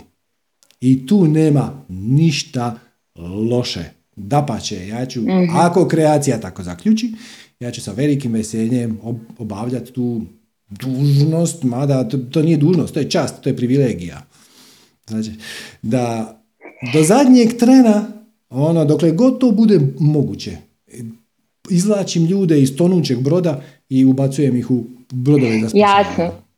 To je ono što Sanja i Ines kažu da je ovo vreme izuzetno važno, da nismo slučajno izabrali ovo vreme u kojem živimo i mi smo negde pioniri, jeli, tog budućeg vremena i zato naša uloga time veća i značajnija. Pozdravila bih još samo moju Tanju, fizičarku i metafizičarku, moju drugaricu, prijateljicu koja te obožava takođe i koja sa kojom eto razmenjam iskustva i sa kojom onako, ona je jedna od redkih sa kojom mogu da pričam o ovome na ovaj način i koja je isto jedan važan onako ovaj, isto tako vratar kao i ti i ja i svi koji smo ovde trenutno, pretpostavljam, uh, u ovom, jeli, ovaj, uraganskom vremenu. Da, da. Ja samo, samo bih htio dodati, uh, dakle, slažem se sa svime i da o izazovno vrijeme i mi smo ga odabrali i posve je jasno zašto smo ga odabrali. Čim promijeniš tu perspektivu, da više nisi jedan mali ja i koji se zateku u ovim užasnim okolnostima, bla bla bla i van svoje volje, nego da si ti izabrao ovo iskustvo, odmah ti bude blistavo jasno zašto.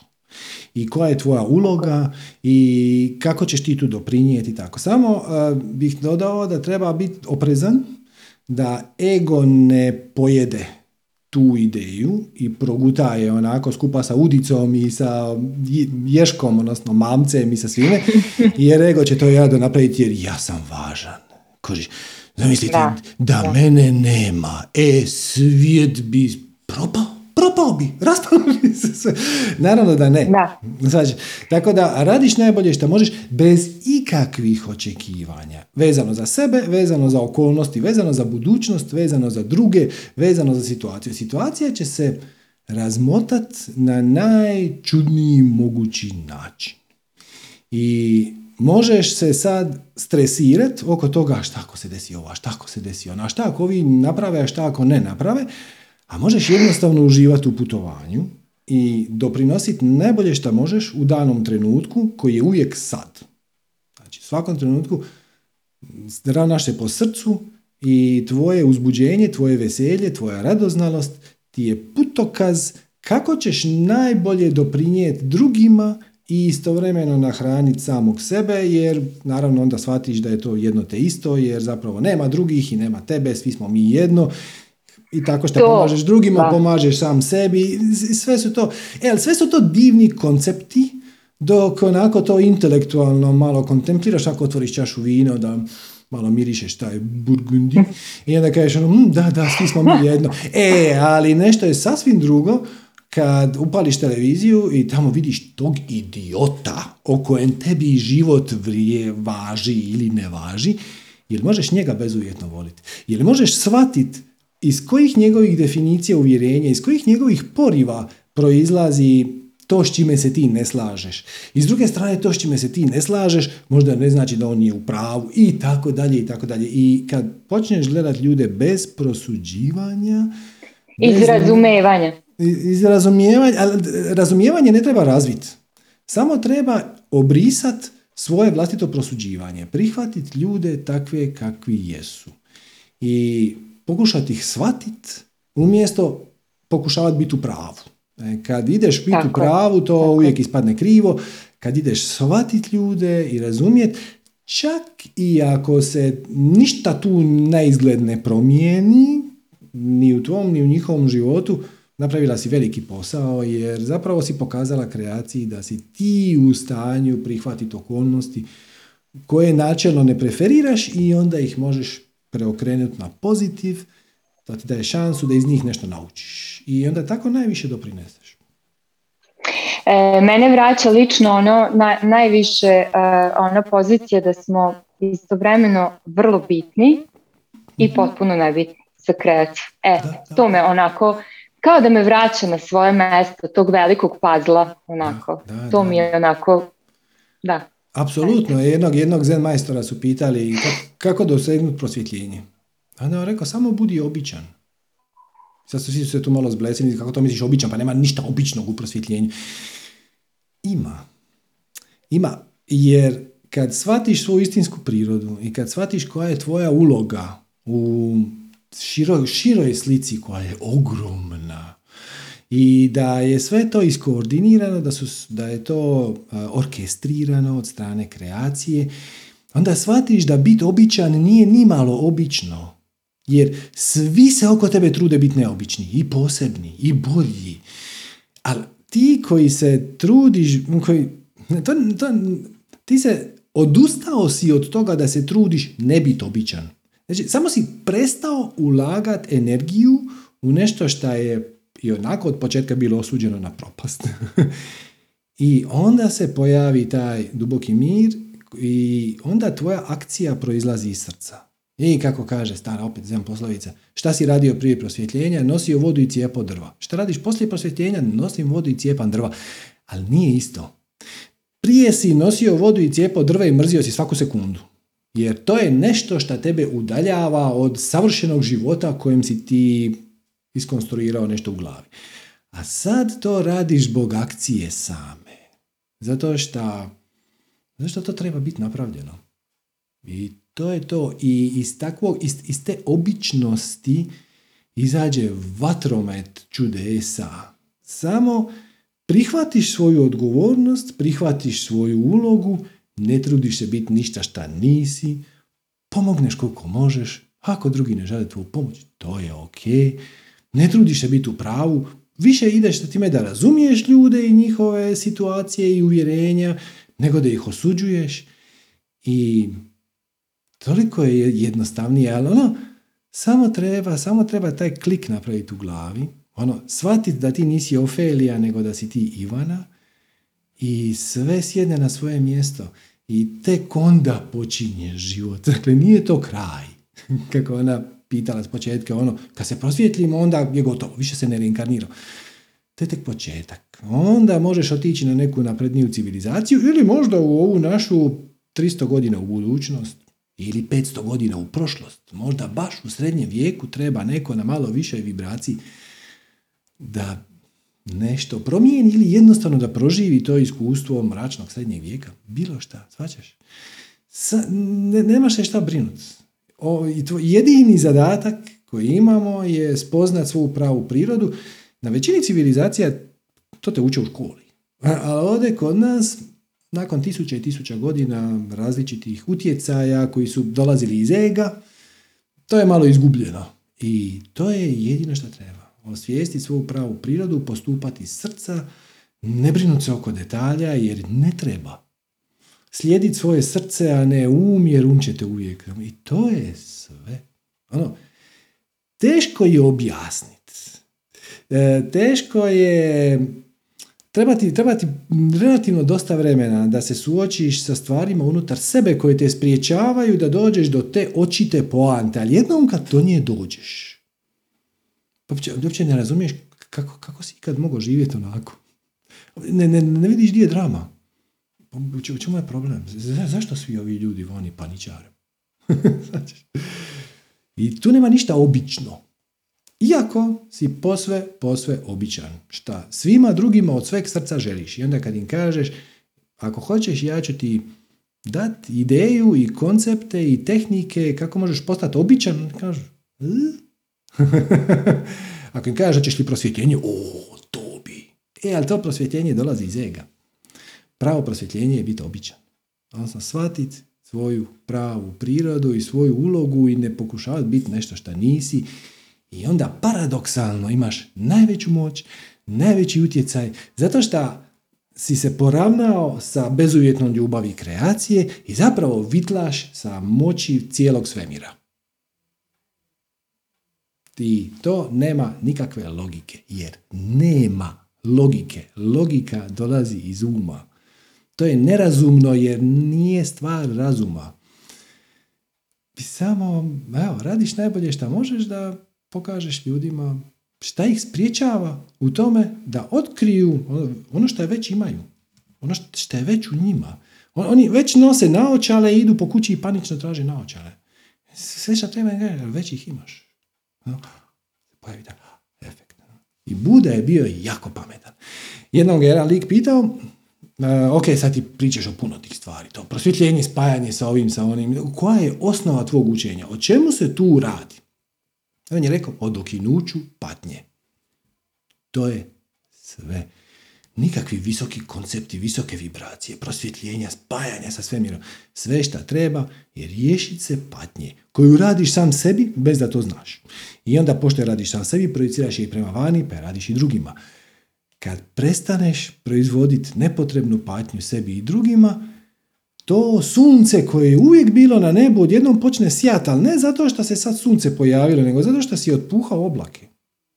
Sunce je cijelo vrijeme bilo gore. Ok? Mislim da smo izgubili lavidu, ali nema veze. Evo sad ćemo preći na sljedećeg. Šta kažete na evo Maju? Zdravo Maja. Juhu. Vidim te, ali te neće, još uvijek imaš prekriženi mikrofon. Unmute. E, to, to, uspjeli smo. Jupi! Kako odlično. Super. Odlično, odlično. Ovo mi je uh, prvi put u biti da sam na, na Zoomu. Uh, I uh, danas je naravno da će biti da se sve veže, evo jedne djevojčice koja je pa ima temperaturu pa je zato malo došla ovdje. Ovaj, uglavnom, eh, danas se baš nekako veže, naravno, tema. Ja sam se htjela na, na početku zahvaliti, isto kao što svi zahvale, ali ja ono baš, baš, baš iz dubine srca na svemu što radi, što rade i Sanja i Ines. Ja sam, zahvaljujući boginjama prošle godine, krenula isto tako lagano sa svojim svakodnevnim praksama. Mislila sam se da hoću li upisati strasti ili ne, čula sam se sa Sanjom, čak sam i, do, odnosno i sa Ines i dobila sam i mjesto, ali na kraju sam odlučila da ne idem. Upisala sam energetsku psihologiju, upisala sam intuitivni coaching, nastavila sam sa tim i svaki dan praksa, svaki dan praksa, svaki dan uh, podrška ljudi je me dovela do toga da sam dala otkaz u upravi, samo malo Eleanor, molim te, Mhm.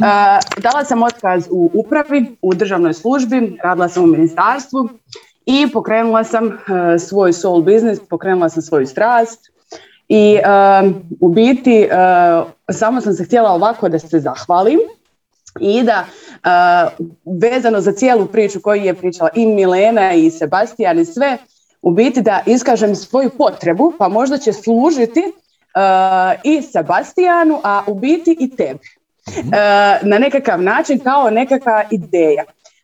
u svem ovom istraživanju, znači ja sam pokrenula svoj brand, svoj biznis, zove se Io Maja i on u biti ne znači ja Maja, nego u prevodu znači kao osvjetljavanje iluzije. Jer ja kao Maja, je li ime iluzija i kao jedno osvjetljenje i o kao jedna ta jasnoća. I sve ovo što ti govoriš u biti kod mene jeste u logu i nekakva, ajmo reći, i svjetionik i sve ostalo i potpuno se razumijem cijelu ovu priču o kojoj ovaj, govoriš. I ja nekako sam kroz ove sve mjesece, evo zadnje dva, tri mjeseca se igram. E, znači nisam dala dizajneru da mi pravi e, web stranicu, da mi to tamo nešto programiram, jer ja hoću da ja to sam mogu sama, ja sam ekonomist, inače sad sam ušla totalno neke druge, jeli, ajmo reći, vode, ovaj, i e, onda sam tražila da mi napravi WordPressu, pa sam se ja igrala sa tim, pa onda kada je trebalo pokrećati, ne znam ja, YouTube kanal i sve to, pa uzmem pa izučavam šta i kako je. E onda sam shvatila u jednom trenutku, joj, znaš šta, kako bi valjalo, na primjer, da nisu samo ovi koji su digital marketari i koji su u tom IT svijetu da oni pričaju kako to treba, mm nego kad bi Sergio koji ima tu, ajmo reći, potkovanje sa tim znanjem, a opet je ono, ima i ovu sferu spiritualnog, evo ga svega što si pričao, budeš ono što jesi. E kako sada iskoristiti i te alate koje imaš, kao što si Sebastijan govorio, znači kako ti, ne znam nija, sve ovo što, znam da si ti se igro, pa hajmo probati kako će biti live na Instagramu, pa kako će ovdje, pa kako će ovdje. Iz tvoje prve ruke, uh, kako sve to da se radi, da je jedan masterclass napraviti za ja vjerujem da toliko ljudi ima koji uh, pokreću i Facebook i Instagram i sve, toliko je i besplatnih treninga, čak i na našem jeziku, ne mora se ići na engleski, ali to su ljudi iz te branše, kako bi rekla, oni nemaju najčešće ovu povezanost, daj analitiku, daj ovo, daj ovo. Meni osobno i primijetila sam mojim ljudima, znači mojim kolegama, to u jednom trenutku počne praviti ogromna i očekivanja i patnju i sve ostalo. Jel trebam pratiti ovo, jel trebam ovo, jel ovako trebam staviti e, naslov, jel... I onda taj balans te uzemljenosti i toga svega da ti u biti radiš ono što u biti voliš dođe nekad iskočimo svi. I, ovaj, I samo me je zanimalo, evo, postoji li mogućnost možda da inspiriram ili tebe ili nekoga ko bi mogao da napravi nekakve edukacije, hoće li to biti edukacije grupne ili nekakav consulting jedan na jedan, konkretno mi treba taj i taj problem, kako da ja sada na live, kako da mi se ne uploada video od sat vremena 12 sati, šta sam pogrešno uradio, da ne moram još sada istraživati sat vremena zašto se to događa. Eto, znači sve te muke koje si i ti sam prepostavljam mm. prolazio i prolaziš svakodnevno, da je tu, isto kao što imam ove, ajmo reći, muke po meditaciji i muke po manifestiranju, da i taj nekakav dio, jer sve ovo što i radimo, dosta nas radi online. mm i u ovome, ajmo reći, ovoj vrsti virtualnog svijeta. Ovaj, tako da evo, postoji li nekakva zajednica da tu možemo razmjenjivati iskustva i znanja? Pa evo, pitanje je postavljeno, u zraku je, pa ovo će mnogi ljudi čut i evo, napravite nešto. E, ja bi to definitivno mogu, ali to nije moja najveća strast, ne više. Bila, nije više. Tako da ja se tu ne osjećam pozvan uključiti se operativno. Ja ne, mhm. možda ću vam dati par trikova savjeta e, ako ne znam budemo priprema, kad budete pripremali taj seminar ja ću vam rado ispričati kako ja to radim, koje sam opcije uključio i tako dalje, ali mm, ja osjećam da je puno važnije da napravim još jedan sacang na spiritualnu temu, nego da, napravim jedan sacang ili masterclass na temu kako se koristi WordPress. I, mhm. i to, to nema nikakve veze sa inteligencijom, razumom, razlozima, jer ja sam siguran da, bi, da je to potrebno, da je to korisno, da to ljudima apsolutno treba. Iz toga bi se mogao razviti jedan dobar poslovni model, neke konzultantske agencije koja je specijalizirana za sve ove stvari, jer stvarno u novom našem digitalnom marketingu, recimo manifestiranje obilja ili super uh postoji 20 karika. Pa mi šaljemo newslettere, pa, pa ovo, pa e. ono, pa website, pa Facebook, pa ili page ili grupa. Slažem se, ali evo, e, s obzirom da to meni više nije najveća strast, ja ću prepustiti da to neko napravi. I ako ja ikako mogu pomoć, bilo savjetom, bilo kroz promociju, da vam ja pošaljem pozivnicu članovima, stavimo na grupu šta god, vi se javite, ja se slažem. Znači, vidim potrebu, vidim želju, da. Osobno se nisam spreman uključiti puno, ali onako kroz ove naše marketinške kanale, kroz pristup publici, apsolutno, pomoću koliko god, da, bude. Odlično. Odlično, hvala ti puno. Ja, ja evo isto tako već pozivam kogod može da organizira takvo nešto. Ja sam taj korisnik koji bi volio da koristi takve usluge. I, ovaj, i evo, mislim, to, to je banalna stvar što si ti govorio o uh, iskustvu common licence za YouTube. Mislim, meni je to jako puno služilo koliko, ne samo to, znači e, šta si ti uradio ili ne, nego tvoj pogled na to, zašto ovo ovako, zašto ovo ovako, ovaj, i te neke stvari jednostavno potrebne su mi. I ne znam, ono, šta je najbolje koristiti od opreme, pa kad uđeš tamo, ono, nađeš svega i svačega, daj mi provjereno nešto, nemamo mi vremena sada svi da toliko se bakćemo sa tim, a s druge strane nismo svi tipovi koji ćemo platiti nekoga i daj mi samo gotov proizvod ima nas koji hoćemo malo da smo i uključeni u to. Eto ga, to, je... To, to je gotovo nemoguće. Znači ti možeš napraviti neki website koji će onako u nekom trenutku biti završen, ali ista, ista sekunde čim si ti rekao bolje je štomak. Sve ok. Čim si ti ovaj, završio taj sajt, on je već zastario jer imaš novu radionicu sljedeću nedjelju, jer nakon toga želiš staviti snimku i tako dalje, tako da. Njega treba održavati. Tako da da, tu ima jako puno mesa, tim više što se stvari e, kontinuirano mijenjaju. Ne? E, ovaj, na primjer, e, Facebook oglašavanje se u zadnjih šest mjeseci promijenilo ono, na opačke. Sve što je vrijedilo negdje tamo u drugi mjesec, u sedmi mjesec više nije, zato što je iOS promijenio neku postavku, trla babalan, onda je Facebook morao sve to tamo iznova promijeniti. Dakle, neke stvari koje znaš, ti ono, izmiče ti se tlo pod nogama, tako da apsolutno ima prostora za neku agenciju ili tako nešto, neki pokret koji će obrazovati ljude na tu temu, to je bilo fantastično. Tako da, da, da manifestiranje obilja u ovoj digitalizaciji strasti. da, jer digitalni marketing je izuzetno efikasan. E, postoji ideja da je jeftin, time se ja ne bih složio. Um, on, se, on se manje plati novcem, ali se puno više plati kroz vrijeme, kroz ljubav, kroz strast, kroz podršku, kroz odgovaranje na komentare. Mislim, puno je teže održavati Facebook grupu nego polijepiti jumbo plakate. Tamo plakate, napraviš da, dizajn i onda to pošalješ nekome i oni to izlijepe. E, ok, a ovdje, znaš, imaš i feedback, pa, pa ponekad nešto krivo napraviš, pa onda to popravljaš, pa ponekad ti ispadne simpatično slučajno, ne znam, ste skužili. Da. jutros, jutros sam poslao pozivnicu za ovaj sacang. I do, mhm. dole imate tipku, ono spojite se na Zoom, pa imate tipku spojite se na YouTube i onda imate tipku, ono priključite se našoj Viber zajednici. Krivi sam link space. Ako ste kliknuli na tu, priključi se našoj Viber zajednici, priključili ste se Viber zajednici Supernaturals. potpuno, potpuno slučajno, to sam tek skužio jutros. I onda šta? Onda ništa. Onda kažeš, oh well, nije to tako strašno. Ako je neko zainteresiran pronaći, znaš, a ponekad je to strašno, pa onda pošalješ ispravak. Ima tu posla, ima tu posla i tako da evo, ako ćeš okupiti neku ekipu koja će ljude obrazovati, educirati, usmjeravati, tu se može stvoriti sinergistički efekt. Ne? Bilo bi divno mhm. da postoji još neki spiritualni učitelj u Hrvatskoj s kojim ja rezoniram, znači da, da dijelimo iste postavke, pa da onda ja promoviram njegove događaje, da on promovira naše. Pa ono, super, mislim, ništa loše u tome, da, pače. Znaš, ono. Da, da, da, da, apsolutno, apsolutno. Eto ga, samo da se zahvalim još jednom i svako dobro. Eto ga. Hvala tebi. Uživajte. Bog, bog. Pi stignemo još jedno. Evo, recimo Dragana. Zdravo, Dragana. Dobro večer. Dobro večer, dobro večer, kako si? Dobro, hvala. Ja vas isto duže vreme pratim, možda ima jedno 3-4 godine i zaista mi se sve ovo sviđa i pre toga.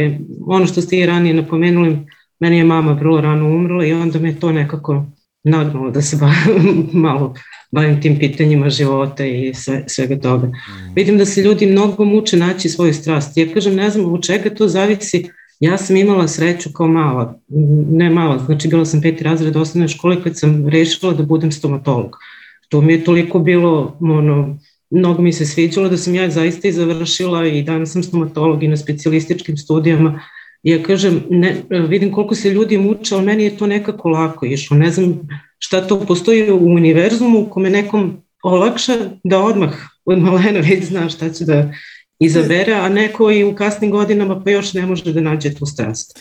Dakle, to ti je veći, zašto se ljudi muče pronaći svu strast? Zato što je njihova strast zatrpana ispod slojeva i slojeva loših definicija i uvjerenja.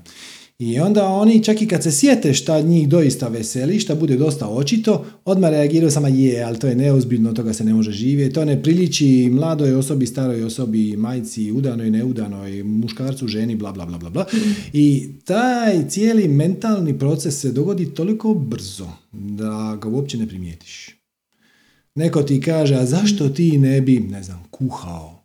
I onda se, samo čuješ sebe kao govoriš, pa neću ja cijeli dan dinstat luk. E, treba ti, treba ti neko da ti osvijesti da je to zapravo ego. Koji je sad, neki, jer ti si bolji od toga, znaš, ti imaš neki ponos. I nije to za tebe.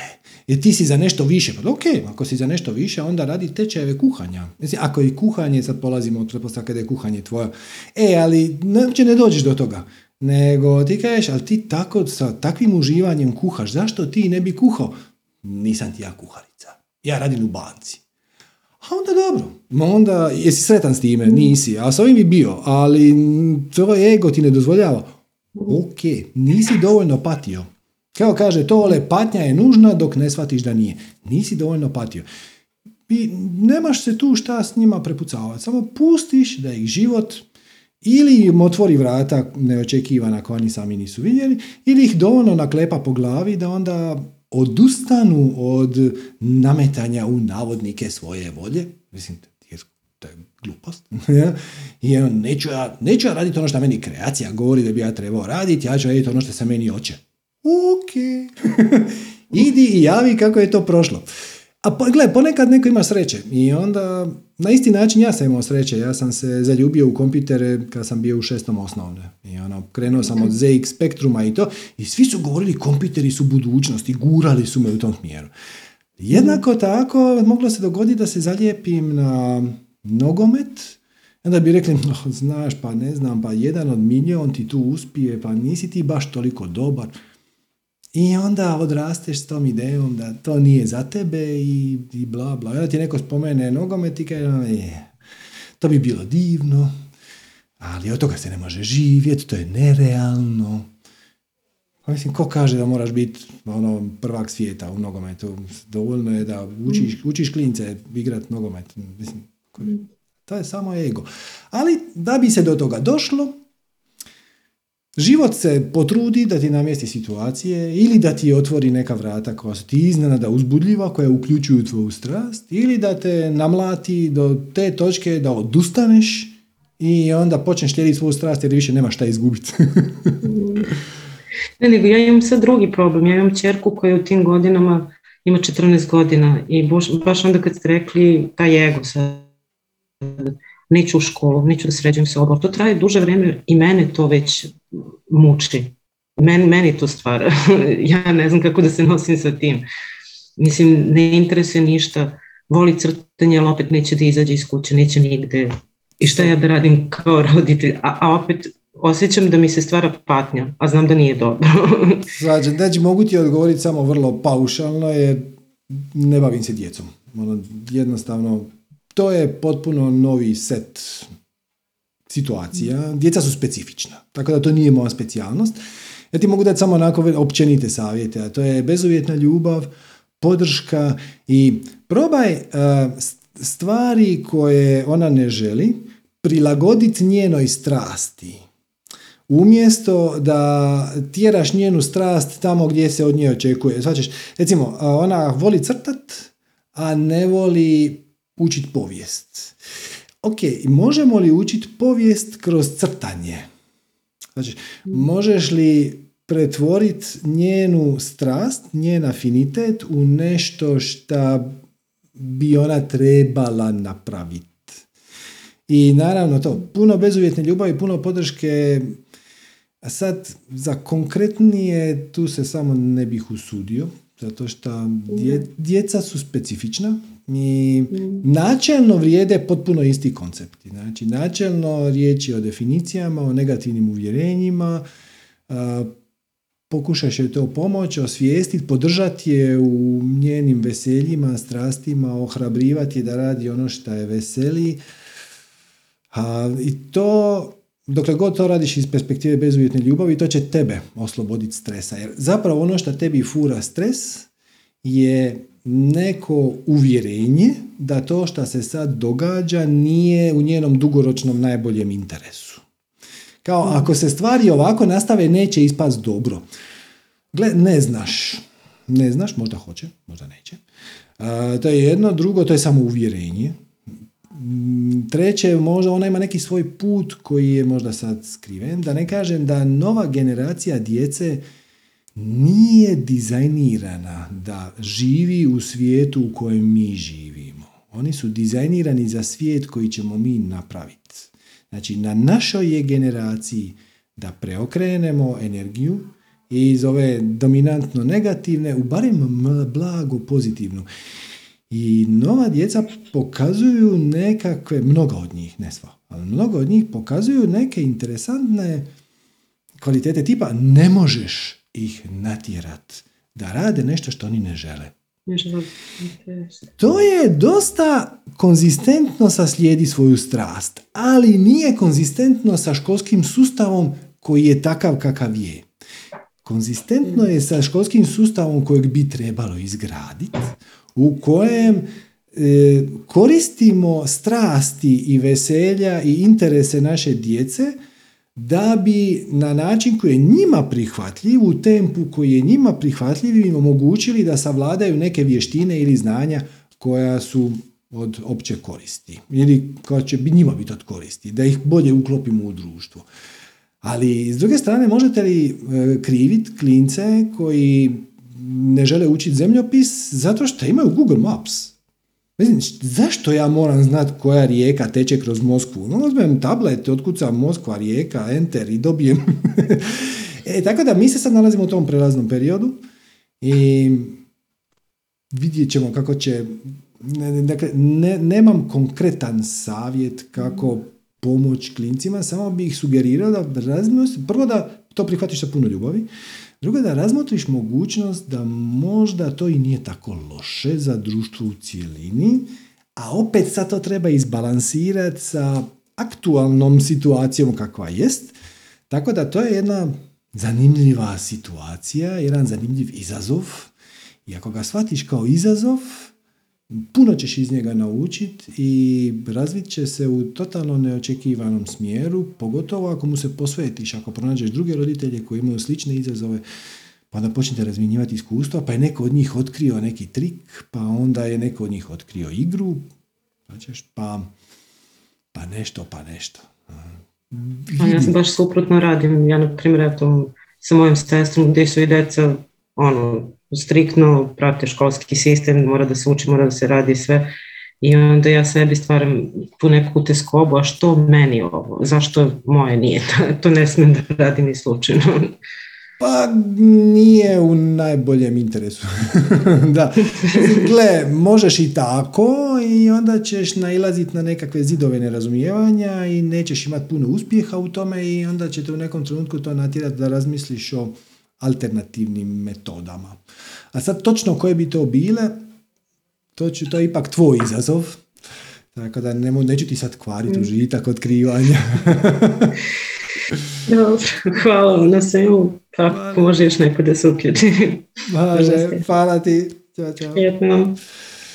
Eto ljudi, ipak nam je vrijeme isteklo, tako da nećemo više uključivati druge. E, dakle, za kraj samo ne zaboravite, sutra, odnosno nedjelja 5.9.2021. u 19.30 je šareni šator, satsang sa Sanjom i Ines o strasti. Čak i ako ne razmišljate o dolasku na strast, preporučujem vam da dođete da malo čujete kakvi su to koncepti, dobit ćete neke nove ideje i za neke nove tehnike i za neke nove pristupe i za ne, ne, nešto. Tako da evo, dođite, bit će vrlo zanimljivo. ako vam je ovo sve skupa danas bilo zanimljivo ili korisno, apsolutno smo duboko zahvalni na svakoj, pa i ono simboličnoj donaciji, www.manifestiranje.com kroz donacija. To nam omogućava da ovaj program nastavimo pružati u ovom formatu u kojem ga pružamo, to je otvoreno i besplatno svima, jer kao što smo već danas čuli i zaključili, to sve skupa nešto košta u našem svijetu. I održavanje web sajta, i Zoom licenca, i web kamera, i ovo svjetlo, i tako dalje, i tako dalje. Licenca za ovaj video mikser koji mi je omogućava da još jedno pustim. Aha, nije mi dao. Ok, onda ukinit ćemo tu licencu. e, tako da evo, hvala vam na vremenu, hvala vam na pažnji i vidimo se sutra u 19.30 kod Sanje Ines, a možda kasnije na strasti, ja nisam puno uključen u taj projekt, ali povremeno tamo održim neki zatvoreni satsang kad, kad se situacija takva pokaže, kad sinhroniciteti usmjere u tom smjeru, koji onda se ne snima, ne objavljuje, odnosno objavljuje se samo za članove uh, strasti i tako. Pa eto, hvala vam još jednom, svako dobro i namaste.